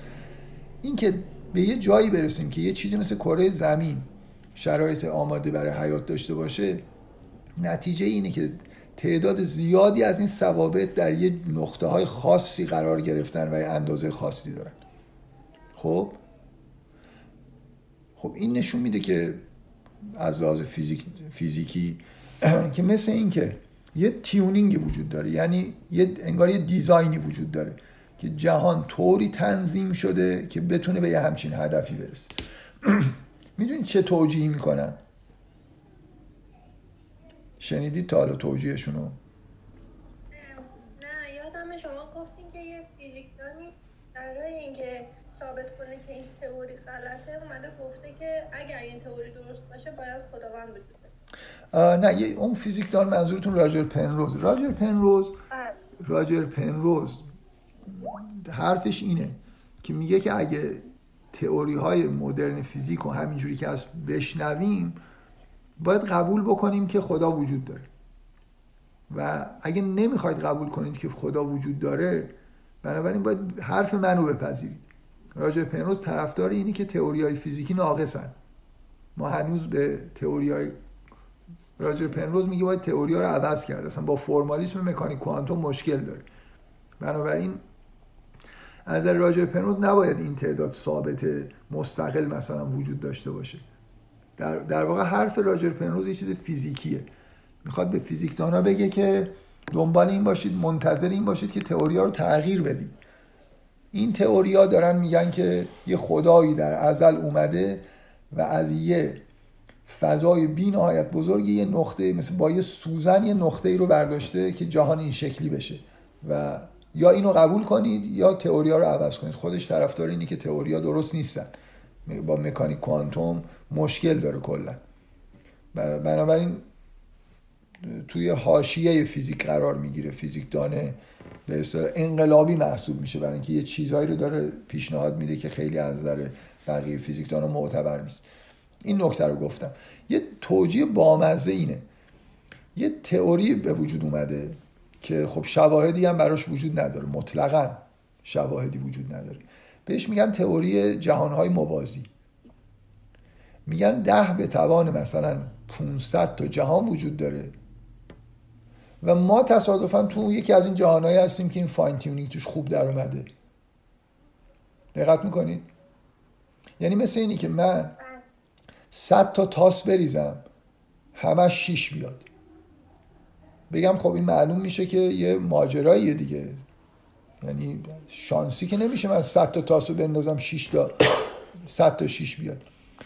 تئوری اینه که صدها میلیارد بار این تاس ها قبلا ریخته شده. شما اون دفعه شو دیدی که شیش همش شیش اومد. اگه صد هزار میلیارد بار تاسا رو بریزی احتمال داره بالاخره یه بار شیش بیاد دیگه. شما اونو دیدی که همش شیش اومد. متوجه هستید؟ ببینید نکته جالب اینه که برای اینکه از دست خدا فرار کنیم قبول بکنیم که ده به توان 500 تا جهان دیگه وجود داره. که ما نمی‌دونیم کجاست و نمی‌دونیم چیه و اصلا نمی‌تونیم هم ثابت بکنیم. وجود دارن دیگه. شما چجوری وجود دارن؟ مکانشون اصلا هیچ حرفشو نزنید از لحاظ فیزیکی بریم سراغ این که جهانهای موازی و به اصطلاح پارالل وجود داره و این اتفاق توی این یکی جهان افتاده. من اینو که میشنوم فکر می‌کنم که واقعا در هزاران سال این برهان نظمو که مذهبی ها می‌گفتن طرف های مقابلی همچین حرفی نمی‌زدن. نمی‌گفتن که خب این یه جهانی ما داریم می‌بینیم صدها میلیارد مثلا جهان دیگه وجود داره اونا منظم نیستن؟ این یه دونه جهان منظمه. می‌شد گفت دیگه می‌دونید منظورم چیه؟ برهان بله بله صد درصد. ممکنه پنروز داره درست میگه. یعنی چیزی که از فاین تیونینگ نتیجه میشه اینه که اگر نه نه نه من, من تو همون جلسه گوش بدید چرا؟ اجازه بدید. گوش بدید گوش بدید. اون جلسه هم گوش بدید من گفتم چه استفاده ای میشه کرد. استفادهش اینه که اگه می‌خواید بگید که علم خدا رو ثابت می‌کنه یا نقض می‌کنه فاین تیونینگ نشون میده که اگر همین علمی که الان ما داریم فیزیک موجود داره وجود خدا رو اثبات می‌کنه. ولی فیزیک موجود که معلوم نیست که درست باشه که. ببینید atheist ا میگن که علم به نفع ماست. این ماجرای fine tuning نشون میده که علم به نفع atheist ا نیست به ضرر atheist است ادعای علمی بودن و اینا رو بذارن کنار. اگه فیزیک اگه فیزیک رو می‌خواید تغییر بدید پس نگید که فیزیک فیزیک حادث بودن جهان رو ممکن غلط باشه فیزیک. ببینید بحثای مربوط به خدا فلسفی هن. اصولا نباید خیلی به علم اتکا کرد. من میگم که اگه فیزیک رو قبول دارید هم فاین تیونینگ هم حادث بودن جهان هم مسئله عدم قطعی چیزی که بهش میگید عدم اینا همه به نفع مذهبه بی خود نرید ادعا بکنید پشت علم قایم بشید که ما از علم داریم چیزی نتیجه می‌گیریم. اصل علم اون چیزی که به فلسفه و مسئله وجود خدا مربوط فیزیکه و فیزیک هم شواهدش اینجوریه. من اگه atheist باشم همونطوری که پنروز هست و میگه باید قبول کنم که فیزیک غلطه. بنابراین atheist ا باید تو موضع ضد science قرار بگیرن نه موضع اینکه science داره ما رو تایید می‌کنه. این چیزی که از این استدلال میشه نتیجه گرفت وجود خدا نیست. اینه که علم در علم موجود در سال 2019 میلادی وجود خدا رو نشون میده و مطابق با ایتیسم نیست. ممکنه علم پنجاه سال دیگه چیز دیگه ای بگه. متوجه شدید منظورم چیه؟ آره، این آره، نکته اینه که اونا نمی‌تونن بگن که ما داریم از علم استفاده مثبت به نفع خودمون می‌کنیم. از جمله فاین تیونینگ از جمله مسئله Big, Big Bang مسئله عدم قطعیت اینا همین چیزهایی که به نفعشون نیست. یه چیزی بین این چیز مثلا جهانهای موازی هم خیلی بامزه است. یه چیزای نادیده ایه مثل خدا دیگه. اینا همش به مذهبی ها میگن شما یه ایمان هایی دارید به یه چیزایی که برای شواهد تجربی وجود نداره. هیچ شاهد تجربی برای جهانهای موازی وجود نداره و نخواهد داشت. یعنی اصلا ماهیت تئوری اینجوری که اونای جهانهای مجزایی هن که اگه وجود داشته باشن ربطی به ما ندارن. نکته دیگه اینکه اون جهانهای موازی این تئوری یه جوری داره فرض می‌کنه که اون چیزهایی که ما ندیدیم همشون بی‌نظمن. از کجا اون جهانهای موازی هم همه منظم نباشه؟ این چیز نادیده است دیگه. می‌دونی؟ یعنی دیگه واقعا به همش فقط احساس هم اینه که چجوریه که قبلا فیلسوفای atheist در مقابل برهان نظم جرأت نمی‌کردن یه همچین فرض عجیب و غریبی که آقا خب تو میگی اینجا منظمه. مثلا یه مثالی وجود داره میگن که هزار تا میمون اگه بشینن هزار سال تایپ کنن یه اثری مثل شکسپیر به وجود نمیاد. خب من بگم که آقا هزار تا میمون هزار بار اگه تایپ بکنن و ده به توان 500 تا جهان وجود داشته باشه. که این تایپ توش انجام شده باشه خب بالاخره ممکنه به وجود بیاد دیگه. خلاصه هر چیزی هر چقدر بعید باشه یه احتمالی داره. بنابراین من توی اون جهانی دارم زندگی می‌کنم که اون میمونا اونجوری تایپ کردن و هر چی بگم میشه یه چیزی گفت. تعداد اون جهانهای موازی هم به نظر میاد دلخواهه. یعنی اگه شما ده به توان منهای 500 برسونید احتمال وجود مثلا بدون خدا رو میگن خب ده به توان 500 تا جهان موازی وجود داره. بگید ده به توان منهای 3000 میگن خب ده به توان 3000 تا جهان موازی ممکنه وجود داشته باشه. یعنی یه چیز همین. این این علم این مثل ببین به ده هزار و ده به توان 500 تا چیز موهوم آدم ایمان پیدا بکنه برای اینکه به خدا ایمان پیدا نکنه. بعد به طرف مقابل بگی تو برای حرفات شواهد تجربی نداری. این وضع بحث کردن با ایتیستاست من واقعا هر وقت که فکر می‌کنم به این چیزا میگم تنها راهش اینه که رسما همه مؤمنین اعلام بکنن تا یه سایت نزنید. یه سری چیزا اونجا ننویسید ما دیگه باهاتون بحث نمی‌کنیم. چون خیلی آخه در بحثام غلبه می‌کنن دیگه بالاخره مهاجمن. حالا هر چقدر چرت و پرت بگن طرف مقابل در موضوع دفاعیه و ضعیف به نظر می‌رسه. خب فکر کنم تموم بکنیم. اگه اشکال نداره دو ساعت بیشتر شد به نظر. دو ساعت و هشت دقیقه شد. حالا انشالله دیگه جلسه بعد فکر کنم در ایران تشکیل بشه دیگه از اینجا با اسکایپ کار انجام ندیم. خب خیلی ممنون که وصل شدید. فعلا پس فعلا خداحافظ شد